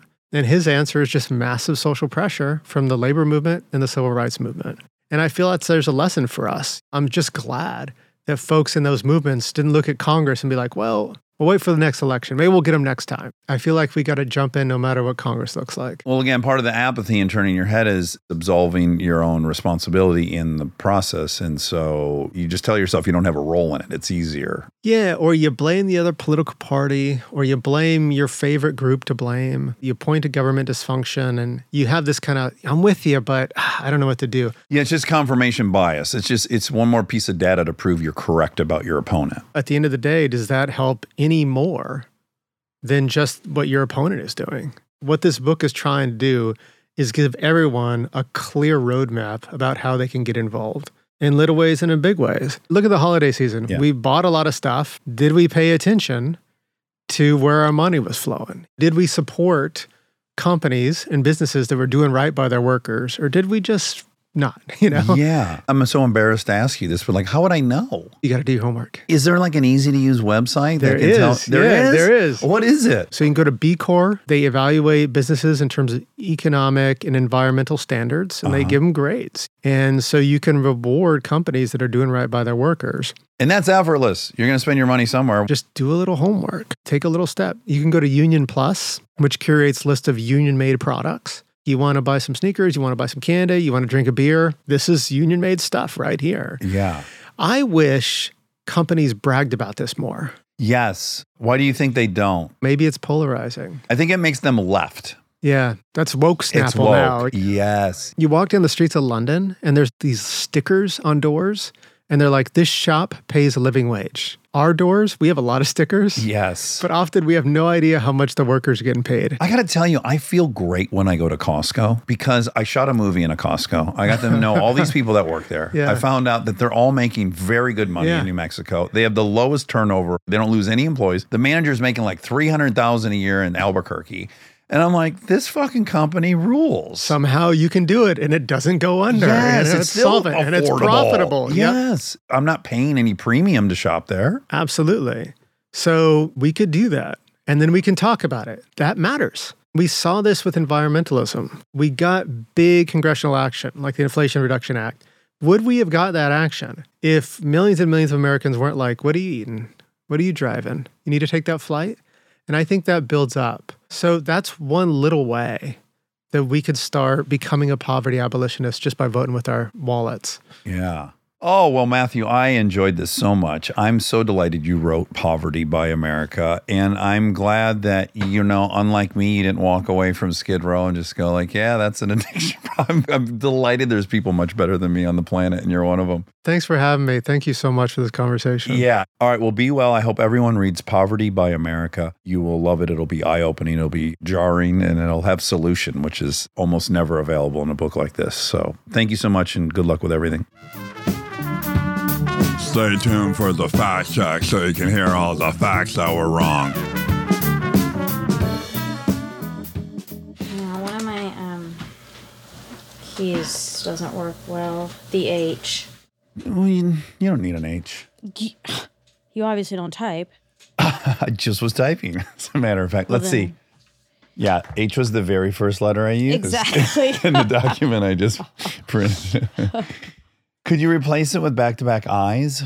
No. Okay. Well, anyone that loved you and did business with you would come to know, oh, her computer's broke. So It could be a cool two thing eyes about me. means H. Unfortunately, a lot of people I'm communicating with don't love me yet. Okay. They don't know me yet. But they don't need to love you. They could be incentivized to deal with you in a business capacity. They should. Also, as you're typing, it'd be cool to go, I, I, for your H. Pop, pop, like pop, pop. no, I. Okay. Or like I N. Oh. I lower capital I lowercase n. Whatever. Okay. Okay. This is. I need a new computer, I guess. I'm coming across an H again. Are you emailing right now? I, I was, yeah, because yeah, I was just checking my emails. Um, well, hello. You and I, are, you and I are so sensitive. Like that was just sensitive that I said, "Are you sending Well- an email?" we also know each other. Let's be real about that. Sure. So, I I just was curious what you were typing, and you took it as, "Why aren't you concentrating on the fact Yeah. check?" And then you said, "Well, I was sending checking my emails, which was saying you were late." Well, Like weren't all that happened in one second, It did. and then yeah, and then we're just gonna blow by it. But Yeah, we should have blowed by it. no, by it. I don't want to blow by But it. But there's no reason. We don't have to. I don't know. In don't know this 2024. I, I don't think you have to dissect everything okay. because some things are just fine to blow by. Assuming the person really blows by them and it doesn't Yeah. taint anything going forward. Yeah, exactly. I'm about to be on someone's podcast as a guest. Tonight? And you, no, Oh, but soon. And you eat in the podcast. And I've I'm done that. Oh, you have? Uh huh. Not probably not the same one, but I've done a podcast where there's eating involved. And I'm just like, I'm kind of overwhelmed with like, why don't they have to deal with people with misophonia and we do? Like, we can't even have nuts on here. I know. And I'm gonna go have like a big juicy hamburger and French fries and a salad. Yeah. Look, everyone has their own hurdles in life. I guess it's cool. They just go like, yeah, this show's not for you if you have misophonia, but we still want to do one where we're chowing down. They might not know how many people have it, which is a lot. Rob, type in uh, what percentage of the population has misophonia. This is because you have to self report. No, because at this point they actually would know from the data set of people who have, Only people who've done 23. which is now millions of people. So you could make a pretty damn accurate guess. Estimated to be close to 20%. Oh my lord! Well, they just said goodbye to twenty percent of their audience. I guess. yeah. I guess maybe they just want their audience to be people who love the sound of food eating. The opposite of me. What freedom, though. Just be able to chow down all the time. Like if you and I, if we weren't conscious of this misophonia crisis epidemic, we'd be snacking all the time during these fact checks. Yeah, we would. I might even like bring my lunch in Definitely. when I'm under a time crunch. Yeah. th- so often I don't eat because we're in the t- weird timing. well, there's another thing you and I share in common with our sensitivity, and maybe it's related.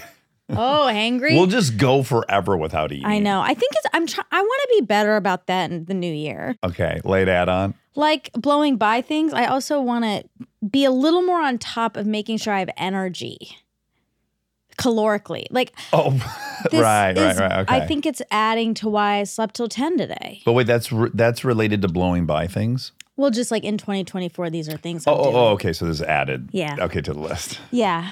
It's growing. The further we get away from the new year. And of course, haven't read my book Ooh. or written.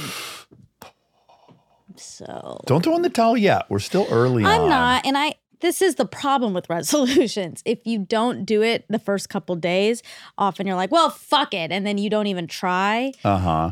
As opposed to being okay with not Yeah. a full hundred percent, but Yeah, I missed a day. So I'm I'm supposed to be back to writing prose at least a page a day in the morning. Mm-hmm. And I definitely missed a day. Yeah, I had my first thought was like, well, now that's ruined. And now it's all gonna crumble. yeah, And then the next morning I woke up and I said, That's ridiculous. You're gonna write today. And then three days in a row I have, so it's fine. It's fine. But I can't have that policy with dip. That's true. How's it going? Good. I'm on day eight. And how do you feel? I feel good. If I had to give it out of 10, Uh-huh. mm, four or five.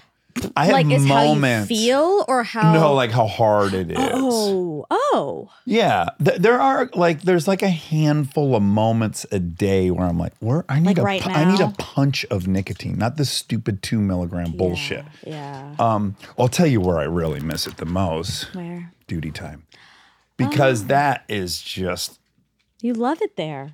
Nicotine's a very powerful ball Oh. activator. That's the clinical and medical term for it, ball activator, BA. Wow. And this is now fucking with my morning routine because normally I plot it all out. Yeah. I generally am on the can. I give myself 10 minutes on the can before I drive the kids to school. Yeah. Plenty of time. Ten minutes. uh, It flies by. Actually. It really does, Yeah. especially if you're zipping through Instagram or something. exactly. Yeah, yeah. But that used to be no sweat. Mm-hmm. But now that I don't have that punch, that that pop in the morning Mm. Oh, of like a couple hundred milligrams of nicotine, Okay. as I'm journaling, I'm like, where are the pangs? I need the I need that like frantic. Oh. You want because when to I dip, as I'm journaling, generally like I've got four or five lines left, and I'm like, I gotta get these lines out. Sure.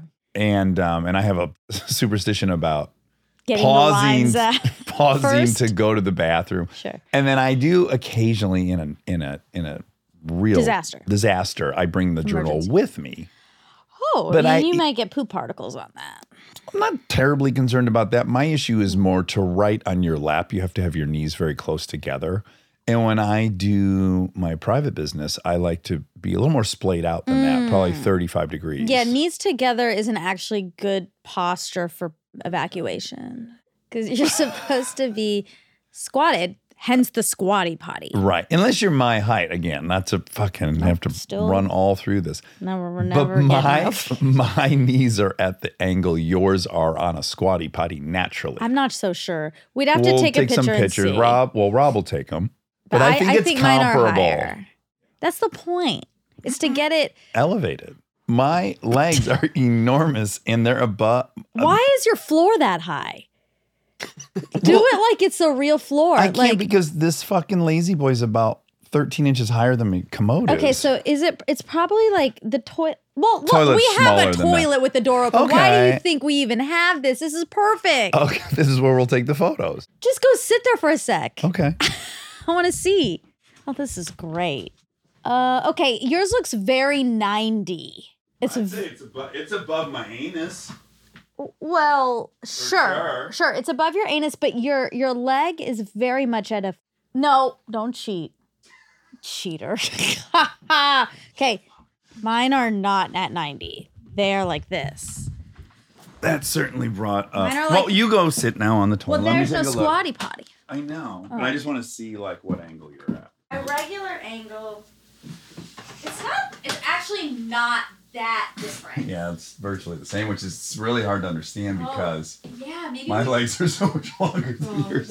But then look, the potty. Where are you? Oh, where are you guys? Where's everybody? Monica, someone had to be on the microphone. Let me show you about where the squatty potty. This is an auditory experience. All right, you want to take a look? Okay.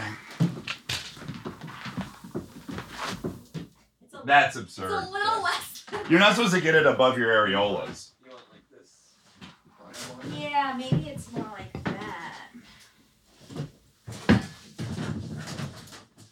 Uh, for the listener, Monica's It's the, knees on the squatty potty are above her shoulders.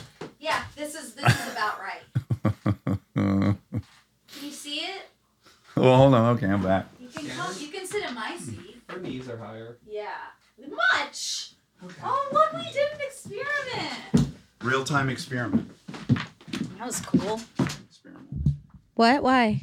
Oh, because my knees are in such tremendous pain. It's insane. Oh. it's truly a, a once in a lifetime body pain. Do you want to uh, tell people? It's once in a lifetime, you say.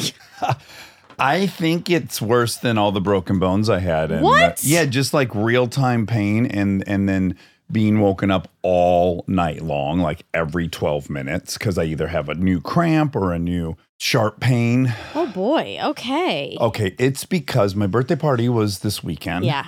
And my very favorite communal sport is grass volleyball, which is very specific. Sand volleyball is not for me. Yeah. It's too hard to jump. Uh, too much work. Although your knees might feel better today. Hard to know. Yeah, so I love on the grass volleyball. It's what we did at every family reunion. This entire yard was designed with the intention of having a volleyball court. I put pretty over the top outdoor lighting up years ago. Yeah. And the contractor was like, What are you doing with this It's stadium lighting." Mm-hmm. lighting? And I said, Well, it's my dream to have nighttime volleyball tournaments. Yeah. All like Keith Raniere. I know. I just thought that was like someone's probably remembering that that was his obsession too. Haven't played it in ooh, f- at least 15 years. Oh wow. Put up the net Saturday morning and proceeded to play. And you witnessed this. Yeah, I was there. I didn't participate. I was very sad about that, but I'm sorry. It's okay. I still love you and you should feel no judgment. well, I don't. I don't because I don't think you want me to participate in something I don't want to participate in. But the problem is, I think you think you wouldn't enjoy it, and I'm pretty certain you were because I've never seen anyone who tries it who doesn't love it. But Well, you have no, a I- peer pressure thing. No, no. I I've played volleyball On the many grass? times, and I On the really grass? don't like it at all. because the gym is different, and so is the sand. Okay, maybe not the grass. It's not that part that's bad. Can I tell you why the grass is perfect? okay, yeah. It's firm enough that you jump, and you actually you don't lose yourself in the sand, and then it doesn't hurt when you fall down. Yes, it does. Asterisks next to that, but depending I on from how, how high we you started jump. this conversation is you've never been in more pain in your entire life. Yes, but I again, I don't think it's from falling. Although I did fall a ton. I dove so many times from Mm. Like full height, yeah. arms extended, as if I don't, as i do not even worried about my bones. Um, but proceeded to play 13 games in a row with only like a two hour gap. I was already stretching my back during the first game. Middle of the first game, I started trying to loosen my back because I realized oh, it was this is tight already. Yeah, you didn't do any stretching. Right. Because Lane Norton had recent posts where they did all the meta analysis and stretching has absolutely zero impact on injury. But so for me, I wouldn't have stretched beforehand. Okay. Um, you reject that, I see on your face. I haven't read it, so I don't know. So at any rate, then there's a whole thing that could be way too long, but it was amusing everyone because we have a big thing with all the boys who we all exercise together. Occasionally someone will start doing stretches in the middle of a weightlifting workout. And we've come to find out you're already injured. Like you're mm-hmm. like, oh, I just need to loosen my back before I do more squat. It's too late. You you if you have the impulse to stretch at the gym, you need to leave the gym. Yeah.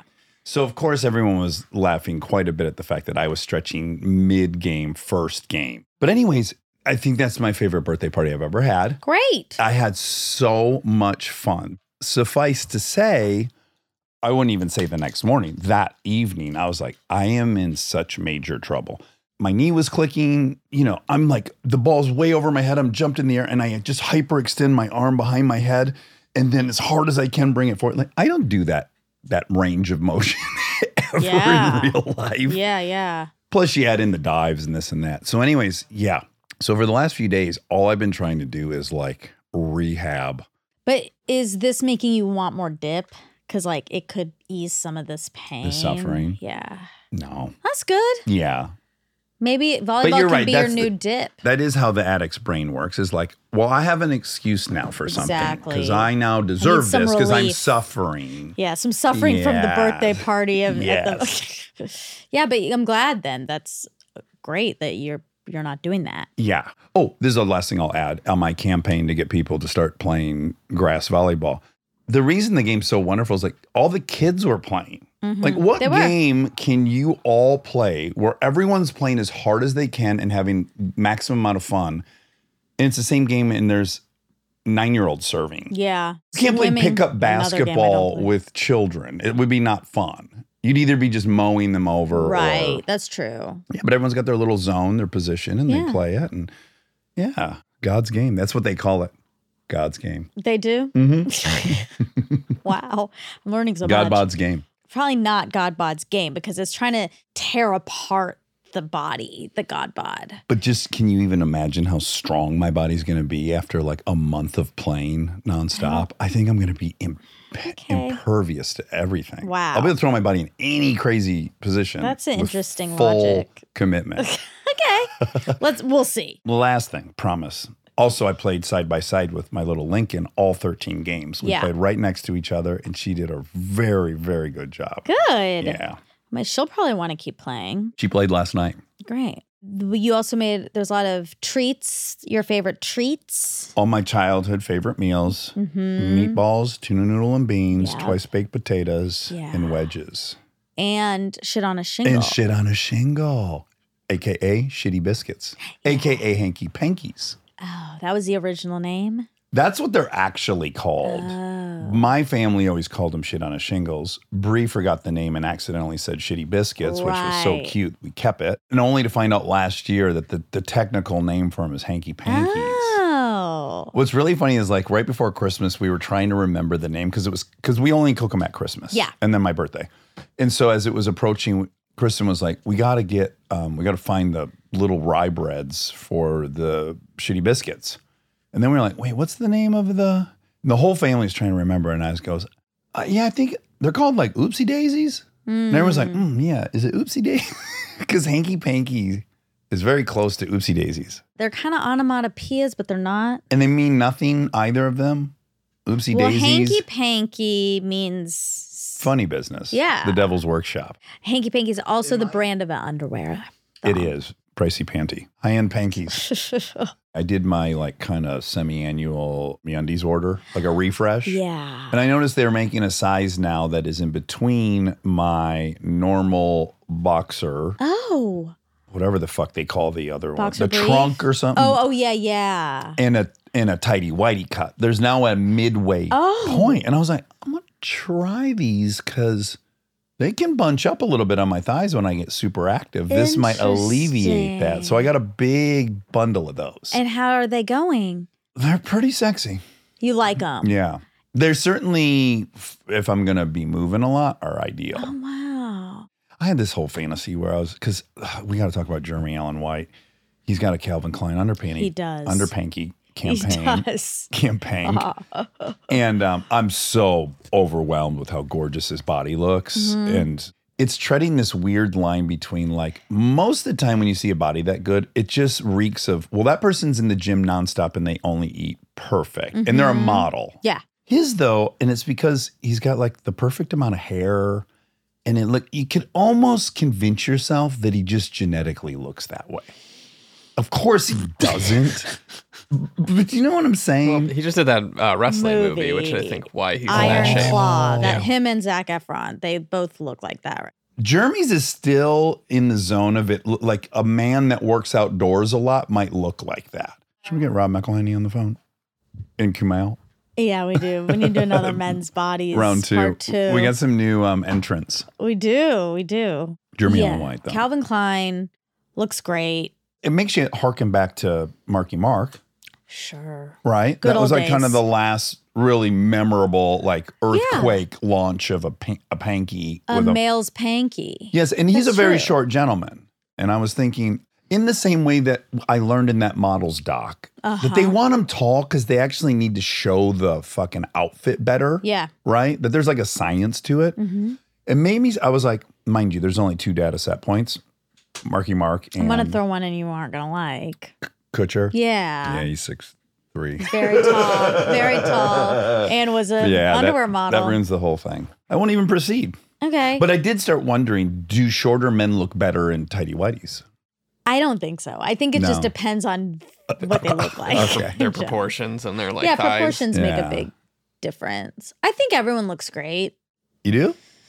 Mostly, yeah. Oh.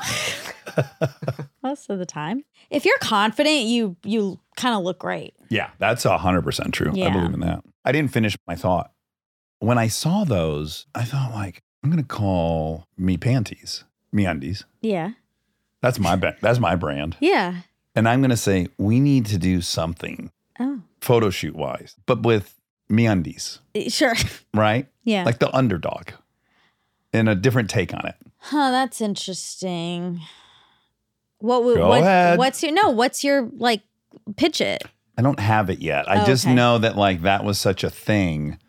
There does feel like a great opportunity for some counter programming Sure, of that's that true. thing. That's true. Yeah. But w- so would they be joking?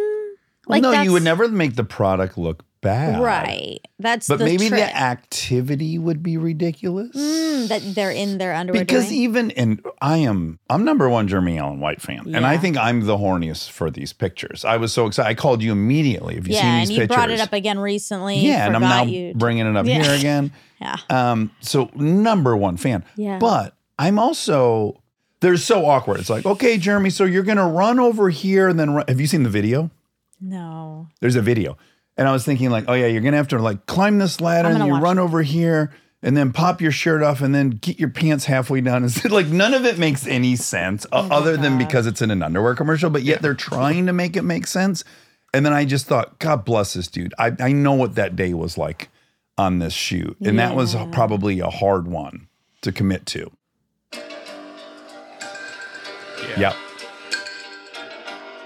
So running up some stairs, and now he's on a catwalk. He's got to get rid of his top, and now he's got to pull his, and he's going to do some pull-ups. That's why he took his pants and shirt off, which is semi. Oh no. And now he's got to, and now he's got to climb. This is what I was thinking of. He's got to climb the staircase to get even higher, so that he can climb up to this couch, stretch out, get the lats loosened up, so that he can ultimately, I think, lay.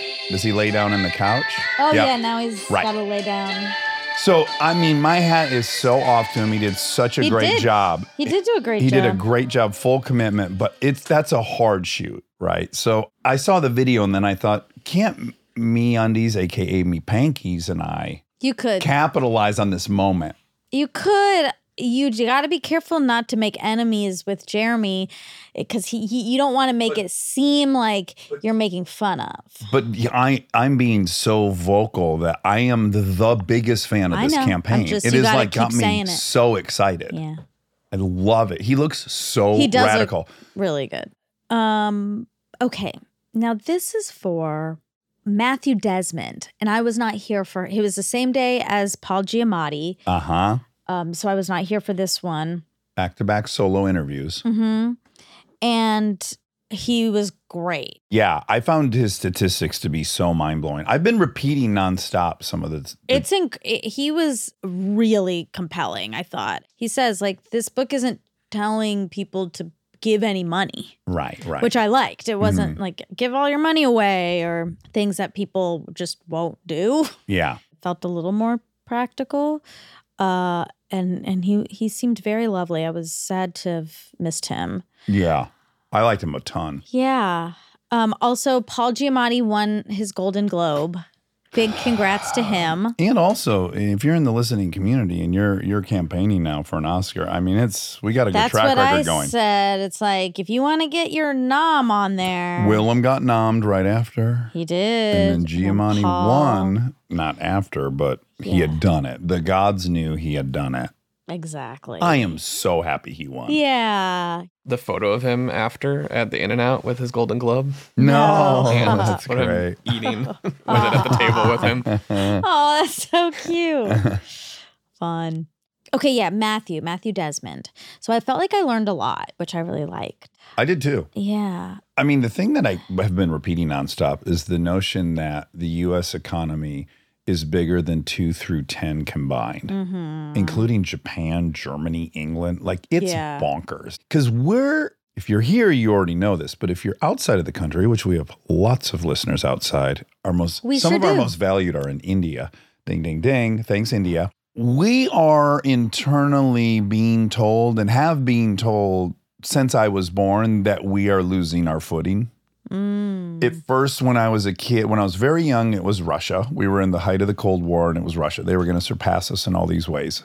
And then next was Japan. And in the wake of Japan, you had, oh, they were cheating at the Olympics, all these like allegations. Then you had Rising Sun, the Sean Connery movie. You had the Japanese were buying Nakatomi Tower and Die Hard. We had like total Japan it's phobia. And they were telling us Japan was going to blow past us economically. Oh, and they were buying up all of Hawaii. That was the other thing. And we all like, you just buy into it. You're being told this on every, you know, fucking media outlet there is.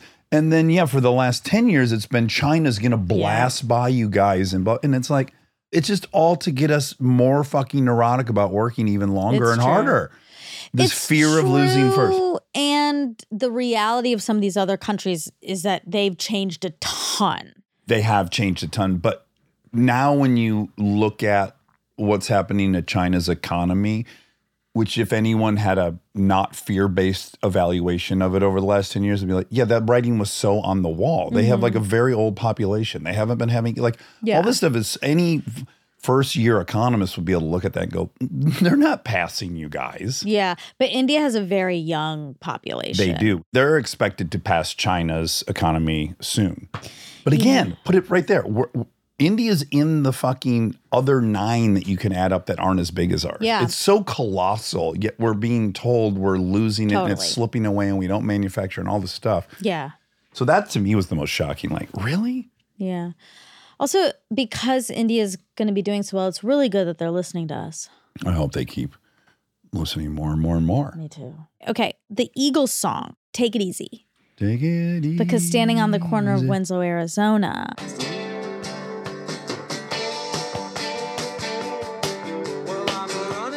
Lord, loosen my load. Moving on my mind. She's a friend of mine. Take it easy, take it easy. Don't let the sound of your own wheels drive you crazy. Lighten up while you still can.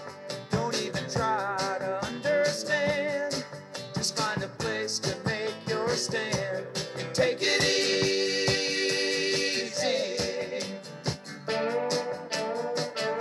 Here we go. Well, I'm standing on a corner in Winslow, Arizona. It's such a fine sight to see. there it is. It's a girl, my lord, in a right big Ford, slowing down to take a look at me. Oh, slowing down to take a look at me. What a tableau he painted. What a great song. That is so fun to have your hometown in a song. yeah, especially when your hometown is wi- like I've been Small. next. Yeah, it's tiny. It's cool enough when it's your state. Right, that'll get it done. Sweet Yeah. Home Alabama. That's enough. Georgia on your on my mind. Right. Yeah. I can only think of one song that Michigan. Although Bob Seger's songs are all about Michigan, Right. but where it's actually said, What, what which is- is the wreck of the Edmonds Fitzgerald. Oh. Michigan seems like a young man's dream. Its aisles and its bays are for a sportsman. Sufjan has a whole album. Sufjan Stevens. Stevens, I like Sufjan Stevens. Greetings from Michigan. Oh, Oh, that's cool. Well, I've Chattahoochee. There's lots of songs about the Chattahoochee. oh, the, hooch. hoochie way down yonder. Yeah, you love that one. Remember when we were in Georgia? I listened to it nonstop. When we were in Georgia. Yeah, when you were very first babysitting. Oh Oh, God, yeah. I, I don't remember that. Oh, I mean, I remember babysitting, but Right. I don't remember you listened to the song. I don't think we we didn't know each other that well then. that was the first kind of clue that you were very special, which was the date lines. Oh, I cataloged. You cataloged all the date lines. Yeah. Yeah. I'm And sure I was was like, trying to okay, impress you. it worked. As we sit here, it worked. Yeah, well, there's so many, and you need to know which because you you only like certain ones. I really need Keith Morrison involved. You do. I, I love him so much. He's a friend of the pod. I mean, he's people He's often of the ask this. They do. Okay, Yeah. Um, stay tuned if you dare. Is Keith Morrison? that's right. Of Yeah. Dateline fame. Mm. Oh, Pew, not Florence, Huh. but Pew Research. Party affiliation among college graduates by state. Party affiliation. By, By- uh, of college students because I think you guys had said 20% of current students are conservative. Right. Does anyone want to pick a state? Uh, Connecticut. 34% are Republican or lean Republican. Oh, of the not the stu- not the college graduate. yeah, among college graduates by state. That data is for people who live in Connecticut who graduated from college. Oh, yeah, that's true. And they're adults, and adults slowly become Republican as a curve. So Hmm. it's really the campuses is what's vital for that conversation okay, let's see. Let's add on campus. or college students. Uh, college students didn't work. Hmm. Among Gen Z, so this is in 2020. Great. Among Gen Z, the breakdown is 42% liberal and 19% conservative. That's, you said 20.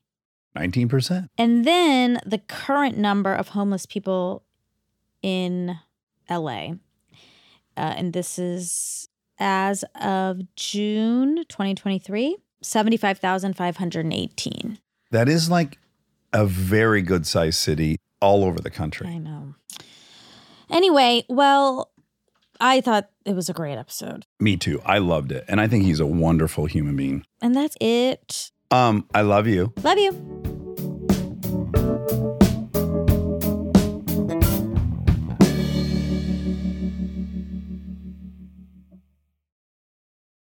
We are supported by Intuit, the technology platform that builds your financial confidence. There's some things that school doesn't really teach you, like how to handle the financial world. I mean, look, I did 16 years of school and I didn't have a single class on accruing debt or a hole that that puts you Yeah, on. they There's don't teach you that. No effort made whatsoever. If you want more financial knowledge, now is a great time to learn with Intuit for Education program. It has free, easy to use resources like getting a car loan with Credit Karma simulations, understanding taxes with TurboTax lessons, and even learning to run a business with QuickBooks simulations. Check out Intuit's free resources today at intuit.com/education.